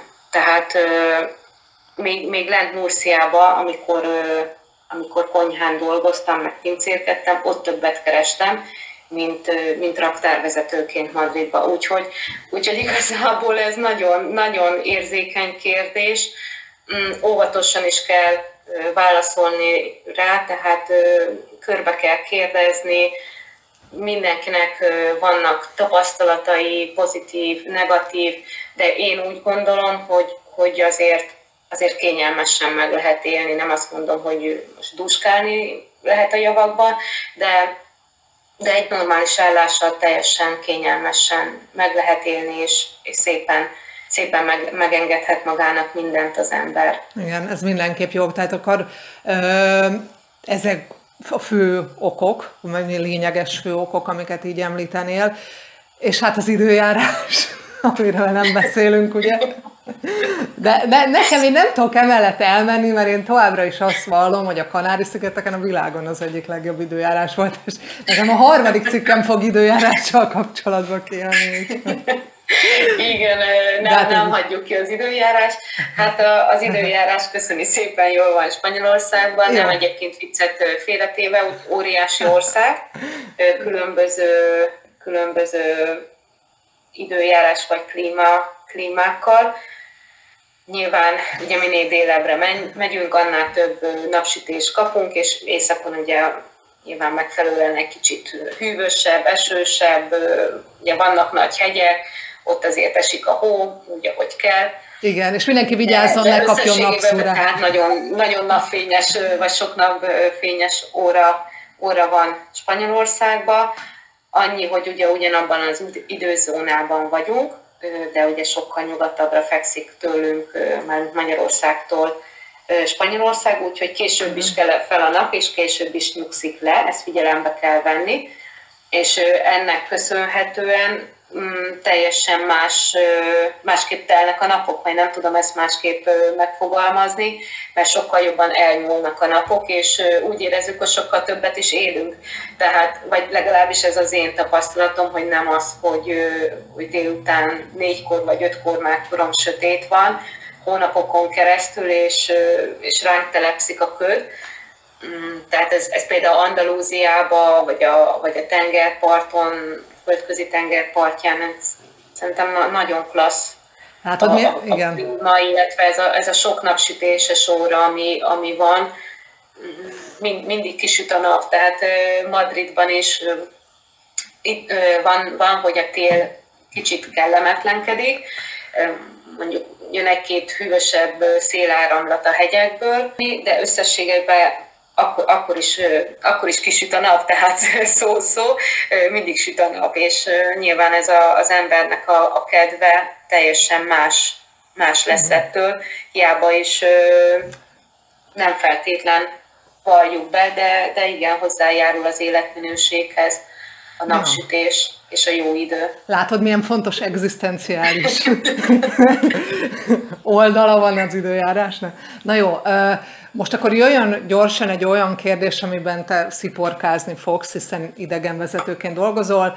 Melyek azok a turisztikai célpontok, és akkor itt várost is értetünk az alatt, ez alatt, vagy egy konkrét helyet a városon belül, amit az ember ne hagyjon ki, hogyha Spanyolországba utazni szeretne, és most az utazásról beszélünk, nem a költözésről egy kicsit, akkor hagylak most itt érvényesülni. Igen, igen, hát egész Spanyolország, tehát nincs kivétel, mindegyik város, mindegyik, Aha, jó, de... mindegyik rész.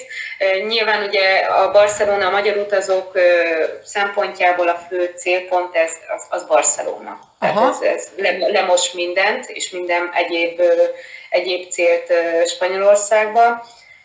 Utána ugye nagyon közkedveltek a Kanári-szigetek, Majorka, Menorka, tehát a, a, a szigetvilág, majd jön Andalúzia, nagyon, nagyon jön fel az utazási palettán, ha uh-huh. fogalmazhatok így, tehát egyre többen keresik fel szerencsére Andalúziát. Nekem a Spanyolország tehát, hogyha ha valaki megkérdezi, én, én ezért mentem Spanyolországba, amit ott találok Andalúziában. Úgyhogy én ezért sem bírtam megmaradni Barcelonába, teljesen ég és föld a kettő. Tehát uh-huh. te, teljesen, totál mindenbe, teljesen más. Úgyhogy, úgyhogy hajrá Andalúzia, illetve, illetve Man, Madrid. Persze. Nyilván az egy speciális Mm, tér vagy hely most, a, most az én életemben. Én nagyon szeretem Madridot, tehát egy olyan, olyan élet van abban a városban, ami, ami meg szoktak lepődni. Igen, ezt akartam kérdezni, meg szoktam, igen, ezt nem tudom kihagyni, mert én nekem sem Madrid jönne jutna először eszembe, megmondom őszintén Barcelona előbb, mert imádom a vizet, tehát nem tudok élni nélküle, de akkor azt mondod, hogy Madrid meglepné az embert pozitív értelemben? Igen, igen, tehát, hogy... igen, tehát nekem nagyon ritka az a vendégem, aki úgy jön Madridba, hogy még előtte nem volt Barcelonába. Tehát ugye meg szoktam, nyilván érdekel a dolog, beszélgetek az utasokkal, és uh-huh. meg szoktam kérdezni, hogy hol jártak már Spanyolországban, vagy miért Madrid. És vagy hogy ugye most miért választották Madridot, és tehát tényleg 80%-ban azért már előtte az emberek jártak Barcelonába, és akkor Madridba azért szoktak jönni egy vagy a foci, uh-huh. kettő mert még itt nem voltunk, három pedig, ami a legnyomosabb ér, hogy olcsó volt ide a repülőjegy, tehát, és, és valahol utazni szeretnénk volna, úgyhogy Madrid, jó. Tehát ezzel az alappal indulunk, és utána, és utána nagyon, nagyon pozitív visszajelzéseket szoktam kapni, hogy, hogy pont ezért, hogy talán nincs túl reklámozva a város, nem, nincs úgymond sok elvárása az embernek, tehát hogy miért, utaz, miért jöttél Madridba, ugye miért utazom, mit vársz, például ugye Barcelonába már megy az ember, hogy, hogy a, hogy a hogy a Sagrada Familia, Igen, vagy a zenét kút, meg a tehát, hogy, hogy vannak ezek a tipikus elvárások, amikor utazik az ember, mert, mert már annyi információja van róla, sokat látta a képeken, és lehet, hogy utána ott áll a Sagrada Familia, előtt, és csalódást érez, mert, mert magában már más elképzelése volt. De, de hál' Istennek Madridba nem jönnek úgy, hogy elvárások vannak, hanem tényleg utaznak, hogy megismerjék a várost, és meglepődnek, hogy, hogy bőven van látnivaló. Uh-huh. Egy nagyon helyes város, abszolút nincs nyomasztó nagyvárosi hangulata, és, és él a város pezsek folyamatosan. Nagyon jó a, a közbiztonság, ez is szerintem hozzátartozik, és, és sokkal olcsóbb egyébként, mint, mint Barcelona. Igen, hát abban biztos belejátszik, hogy ugye nem víz mellett van, tehát gondolom. Igen, de ma már ugye az elvéval azért a gyorsvasúttal nagyon gyorsan ott lehet, például Persze. Valenciába, ugye a másik nagyon jó város, Valencia, az sem egy kifejezetten ö, magyar turistát csalogató célpont, de, de össze lehet ö, úgy kombinálni, hogy ugye Madridból lemegy az ember Aha. Valenciába, vagy akár Alicante-ba, és onnan utána hazautazik. Tehát egy kis tengerpart, egy kis városnézés, tehát lehet végtelen a lehetőség. És akkor ugye még ott vannak azok a helyek, amit, amit nagyon kevesen fedeznek fel, az északi rész, ami, ami szerintem nagy kár, nagy kár hogy eddig én, én nekem az, Igen, nekem az a Bilbao, az úgy én azt nézegettem egyébként, meg a Gibraltár területe, az például engem érdekel, de nem tudom, tudom, hogy nem annyira közkedvel. Hát a, a Gibraltár az ugye ott az Andalúziában egy kis csücsök, ugye Anglia, Hát az, maradjunk annyiba, hogy az Anglia, tehát hogyha valaki imádják, nem tudom, hogy milyen promót kapott, imádják a magyar utazók ezt a, azt a destinációt, nagyon szeretnek ö, oda utazni, még akkor is, hogyha baromira sokat kell menni Malagából például, és, és, és mennek, és szeretik. Mm, én, én, ha engem megkérdeznek, én Spanyolország fanatikus vagyok, tehát én azt szoktam mondani, hogy első, első ha Andalúziában vannak, akkor nézzék meg Andalúziát.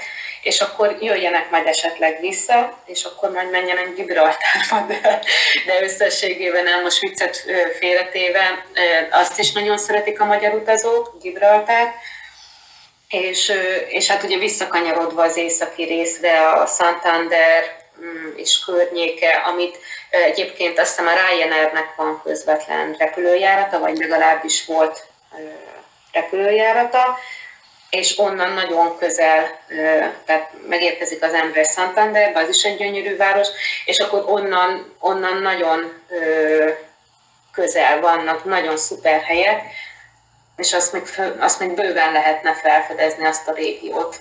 Be, ugye említettünk most egy jó pár várost, és csak így az érdekelne, mert nem tudom ezt így magamból kiindulva engem is ezt szokott érdekelni, hogy mit nézzek meg, hogyha egy adott városban vagyok. Mondtad, hogy Barcelona elsődleges, ahova az emberek mennek, ott mi az, amiket mindenképp, ahova mindenképp látogasson el az ember, és akkor pár város még megemlítünk, hogy ott mit érdemes meglátogatni? A, hát ugye én, én azért csak Madridnál maradnak, de hát Barcelona, Barcelonáról ugye rengeteg információja van a, az embernek, ugye ez a Monzsű, a, a Sagrada Familia, ez a, ez a kettő, főleg ugye a Gaudi hagyaték, ami, amit Barcelonába találunk, a tengerpart, illetve ott is a foci, Igen. ez, a, ez ott is nagyon nagy vonzó, vonzó erő. Madridban pedig, pedig ugye ott találjuk a, a múzeum arany háromszöget, a, a Prado, a Reina Sofia, illetve a Thyssen Múzeum, ezek, ezek világhírű képtárak, de, de azon kívül pedig van a királyi palota, amit általában csak kívülről szeretnek megnézni az emberek, de én mindig szoktam mindenkit győzködni, hogy, hogy, hogy menjenek is be, mert, mert baromi gyönyörű.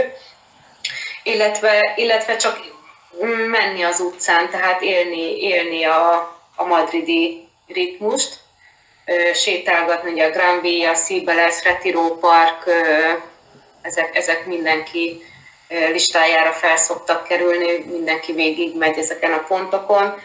Élni kell, tehát én, én szerintem, ha valaki utazik bármerre is a, a világban, most teljesen mindegy, hogy Spanyolország vagy, vagy nem, ugye vannak a főbb látnivalók, ezek nem hiába főbb látnivalók. Tehát ugye mindenki azt mondja, hogy azt szeretné látni, ami, ami nem a főbb látnivalók. én meg azt szoktam mondani, hogy de első nézzük meg a főbb látnivalókat, mert, mert nem hiába azok. Igen. Tehát nem hiába azok az olyan, akár történelmileg, vagy, vagy ugye hagyományokban fontos helyek, vagy a képzőművészetek, múzeumok, tehát azért ezek, ezek nem hiába vannak kiemelve, és, és, és fontos látni ezeket a helyszíneket. Utána pedig bele lehet sodródni minden, mindenhol a, a város vérkeringésébe, ott pedig legjobb, ha hagyja magát az ember sodródni. Aha. Tehát szerintem igen. érzi azt az ember, hogy merre kell menni. Uh-huh. Én, én, én magam, magam alapján, vagy a saját tapasztalataim alapján viszonylag sok helyre volt szerencsém elutazni. Jó, jók ezek a sodródások, tehát nem, nem kell itt túl szofisztikálni egy utazást. Kicsit készülni kell rá, szerintem, szerintem abszolút érdemes előtte is olvasni egy kicsit, mert, mert azért nem árta tudja az ember, hogy hova megy és mit fog látni, illetve milyen kultúrába, milyen hagyományokba, milyen történelem közé fog belecsöppenni.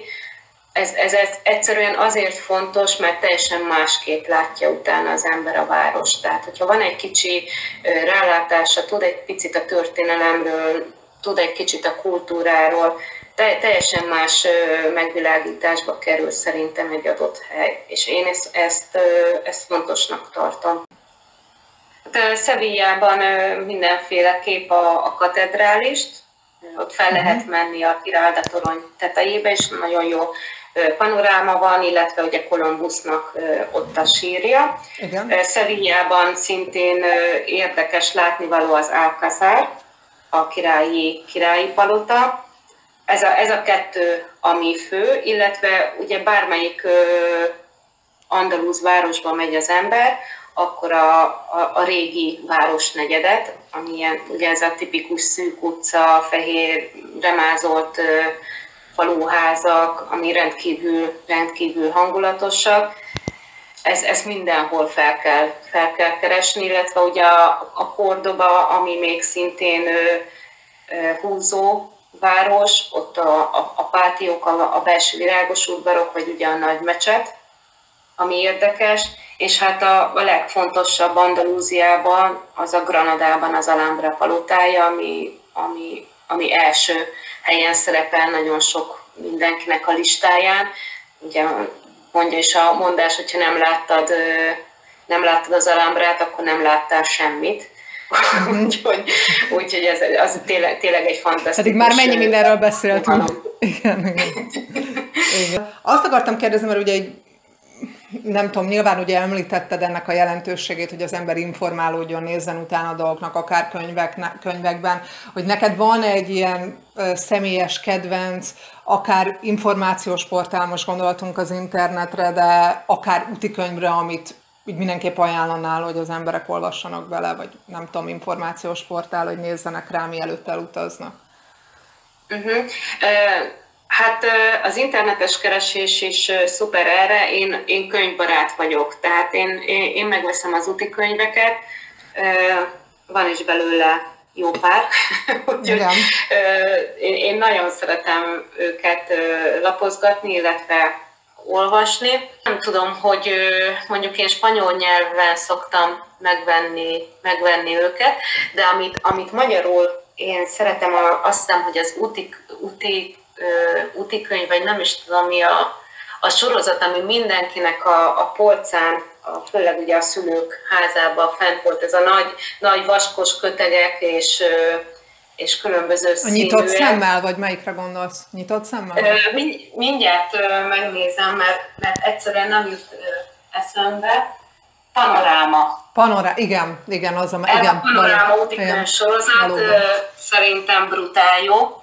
Úgyhogy hát, hát részletes, tehát ott azért, ott azért egy kicsit be lehet sokalni az információ áradatból, áradattól, de viszont lehet szemezgetni. Tehát abba, abba ott úgy nincs mellébeszélés, nincs túl túl leg-leg-leg azokban az úti könyvekben, hanem, hanem konkrétan tényleg, ami, ami, ami ott van. És most már azért vannak ennek a, a, a panorámának egy újabb kiadvány sorozata, gondolok itt például Madrid is megvan, és szerintem az egy nagyon fantasztikus könyv, tök, tök jó, tehát nagyon, nagyon részletes, tehát ez, ez tény, hogy egy kicsit talán egy, egy átlagos utazónak túl sok benne az információ. Nyilván én másképp nézem, mert, mert, mert én másképp nézem azt az úti könyvet,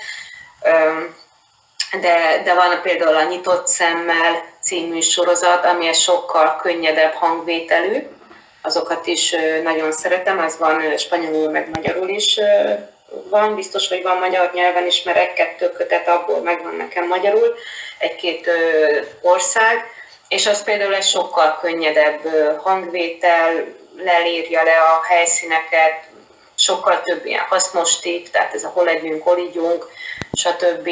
Úgyhogy, úgyhogy én még azt a, azt a könyvsorozatot nagyon, nagyon szeretem például. És hát, hogyha, főleg, hogyha egyébként az, arról beszélünk, hogy Spanyolországgal kapcsolatban informálódni, akkor nem feledkezhetünk meg a te oldaladról. Úgyhogy akkor kérlek, mutasd be a blogodat, Facebook oldaladat, hol lehet téged megtalálni, miről szól ez az oldal. És akkor itt az ideje a reklámnak.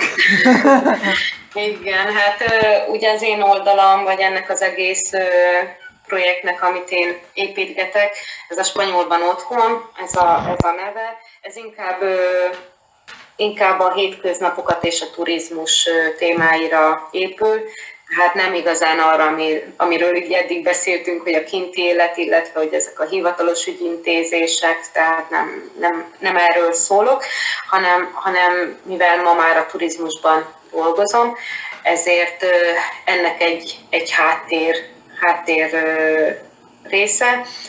A, a blogolás, szeretek olyan témákat választani, és az a célom, hogy, hogy, hogy legtöbbször olyan témákat érintsek, írjak magyarul, amiről nem lehet olvasni magyar nyelven. Mm, nyilván valamiért én érdekesnek találom a, a témát, mm, és, és szerintem Szerintem fontos az, hogy, hogy tényleg ne csak azok a sztereotípiák éljenek a, az emberek szemébe, hogy meghajó Spanyolország, ugye nyilván egyből gondol valamire az ember, hanem, hanem egy kicsit más fajta információt is kapjon, hogy, hogy még mik vannak Spanyolországban, vagy mitől Spanyolország tényleg, mik az autentikus dolgok, illetve, illetve egy-egy történeti például egy-egy városnak fontosabb helyszínét szoktam még választani témául, amit, amit részletesen bemutatok. Tehát én nagyon szeretem ezeket jól kidolgozni, jól utána járni dolgoknak, de például vannak olyan bejegyzések is, ami, amik ugyanúgy könnyebb hangvételűek, hogy, hogy mit érdemes,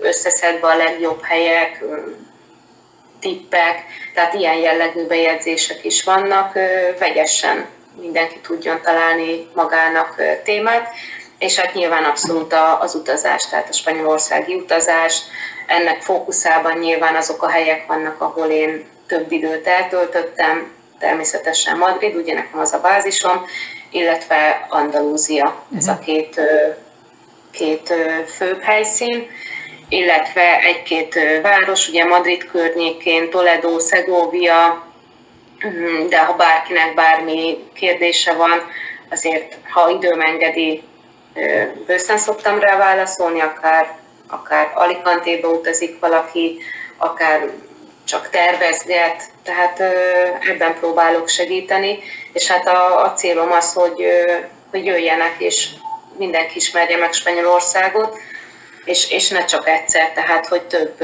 ezt el szoktam mindig mondani, hogy nagyon szeretném, hogyha több célú országgá válna a magyar utazóknak Spanyolország, mert, mert nagyon sok színű, és érdemes többször visszajönni.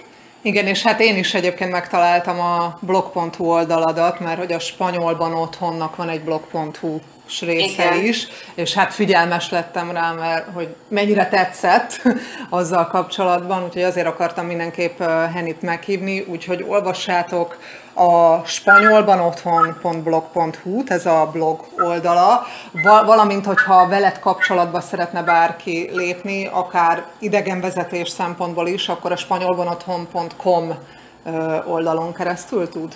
Így van, igen, így van. És azon keresztül, igen. tehát elsősorban azon keresztül, illetve nyilván a Facebookon is fel lehet venni a kapcsolatot, azt kevésbé szeretem, ritkábban látom meg, vagy nem tudom. Tehát úgy, úgy, úgy általában ugye a weblaponon keresztül, e-mailen keresztül azt tudom szépen rendszerezni, követni, hogy ki miután érdeklődik, mikor, úgy, hogy azt jobban preferálom, de nyilván a, a Facebookon is ugyanúgy megtalálnak. Meg hát persze ez nem jelenti azt, hogy ne kövessétek Henny Facebook oldalát, ugye a spanyolban otthon Facebook oldalát, hogyha értesülni akartok a legújabb blogposztról, meg hogy mi történik Spanyolországban, úgy alapvetően és általánosságban. Hát köszönöm szépen nagyon, Heni, hogy itt voltál, és hogy elfogadtad a meghívást, rendkívül bő betekintést nyújtottál az egész országot illetően. Én köszönöm, hogy lehetőségem volt, illetve meghívtál ebbe a podcastbe. Mindenképp, és akkor veled majd még visszatérek a következő epizódban, ahol az életutadról fogunk beszélni, és ti meg még nem menjetek messzire, mert bejelenteni valóm van, mindjárt visszatérünk.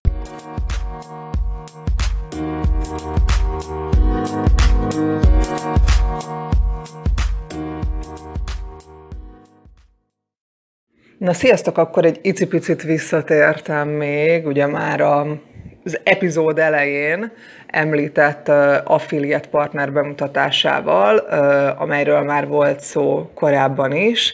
Ugye ez nem más, mint a booking.com, és mivel ugye ennek az epizódnak az volt a címe, hogy minden, amit Spanyolországról tudni akartál, Szerettem volna a végén felhívni arra a figyelmet, hogy van egy link a leírásban, amit megtaláltok, az ehhez az epizódhoz tartozó blogbejegyzés. Ott megtaláltok egyébként minden olyan linket, hosszú távú lakásvásárlással kapcsolatos linkeket ugye említett a Henny, illetve volt egy másik link is, amit megemlített, ezt megtaláljátok a blogbejegyzésben. Ez a blogbejegyzés egyébként a másokközött.hu, másokközött.hu oldalára fog benneteket vezetni, és a legvégén megtaláltok affiliate linkeket azzal kapcsolatban, hogy én milyen rövidtávú szálláshelyeket ajánlok, vagy miket találtam, amikből mondjuk én választanék, hogyha adott városba mennék Spanyolországon belül. Ugye azok a városok, amiket felsorolok, vagy amelyeken belül Booking.com-os affiliate linkeket találtok majd. Ez Madrid, Barcelona, Sevilla, Alicante, Murcia és Santander, csak hogy Észak-Spanyolország is legyen benne. És olyan szempontból csoportosítottam a szálláshelyeket, hogy mondjuk egyedül akartok utazni, vagy párral, azon belül, hogy egyedül vagy párral akartok utazni, akár megszállnátok hostelben, vagy sem. Ugye mind a két verzió lehetséges akár egyedül utaztok, akár nem. Illetve vannak itt opciók családosoknak is. Nyilván pénztárcába bele kell nyúlni erőteljesebben, hogyha családdal mennétek ki.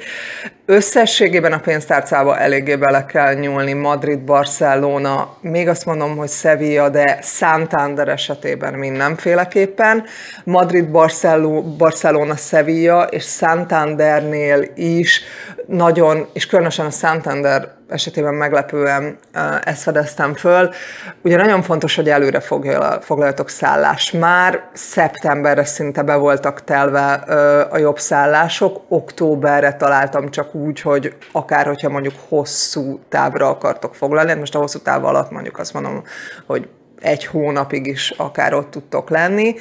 Úgyhogy ezekre mindenképp fel akartam hívni a figyelmet, mielőtt a linkeket megnézitek, jó?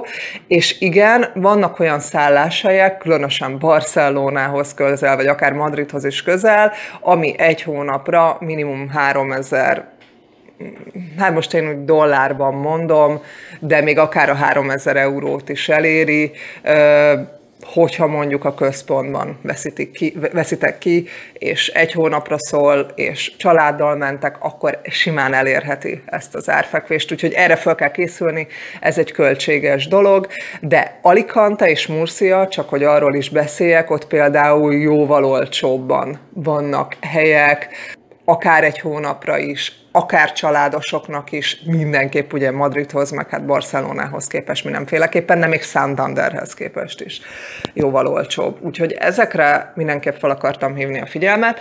Nézzétek meg a linkeket majd, ha tetszik bármi azok közül, amiket én kiválasztottam, és esetleg le is foglaljátok, akkor ugye mivel ez a affiliate link, ből egy pár százalékot kapok, amit megköszönök, hogyha ezúton is támogatjátok így az oldalt, de Nyilván ez egy teljesen személyes preferencia, tehát azt fogjátok választani, ami nektek, amely nektek szimpatikus. Ezek a szállások, amiket összeszedtem, ezekről nagyon jó vélemények voltak. Még amit szintén mondani akartam, hogy vannak olyan szállások, amik, vagy szálláshelyek, amelyek nem abban a központban vagy városban vannak közvetlenül, amely városon belül kerestem, hanem mondjuk bizonyos esetben, különösen Barcelona meg Madridnál találkozhatunk ilyennel, hogy még volt olyan, hogy akár 17 kilométerre is volt a város központtól, úgyhogy akkor abban az esetben nyilván autóra lesz szükség, valakinek ez nem probléma, tehát mindenki szerintem ízlésének megfelelő opciót megtalálhatja. Úgyhogy ennyi lett volna, nagyon-nagyon szépen köszönöm, hogy meghallgattátok ezt az epizódot is, és akkor, uh, ahogy volt erről szó, egy hónap múlva uh, visszatérünk Henivel, ahol Heni az életéről fog mesélni, hogyan kötött ki Spanyolországban, és miért lett egyáltalán Spanyolország a kedvence. Ugye említettük, hogy vagy volt arról szó, hogy Henny blogolással foglalkozik, és már egy szép számú követőtábora van, és már digitális nomádságról is szól a mások között, ezért ezt a témát is érinteni fogjuk, hogy ő ebbe hogyan kezdett bele, miket tapasztalt meg, ami én úgy gondolom, hogy hasznos lett bárkinek, aki blogolásra adja a fejét. Érdekes lehet. Figyeljétek a Facebook oldalt, hogy mikor fog kijönni a következő adás, egy hónap múlva valamikor, nem tudom, hogy melyik nap, úgyhogy ezért kell a Facebook oldalt követni és figyelni, hogy erről tájékozódjatok. Úgyhogy akkor ennyi lett volna, köszönöm szépen, sziasztok!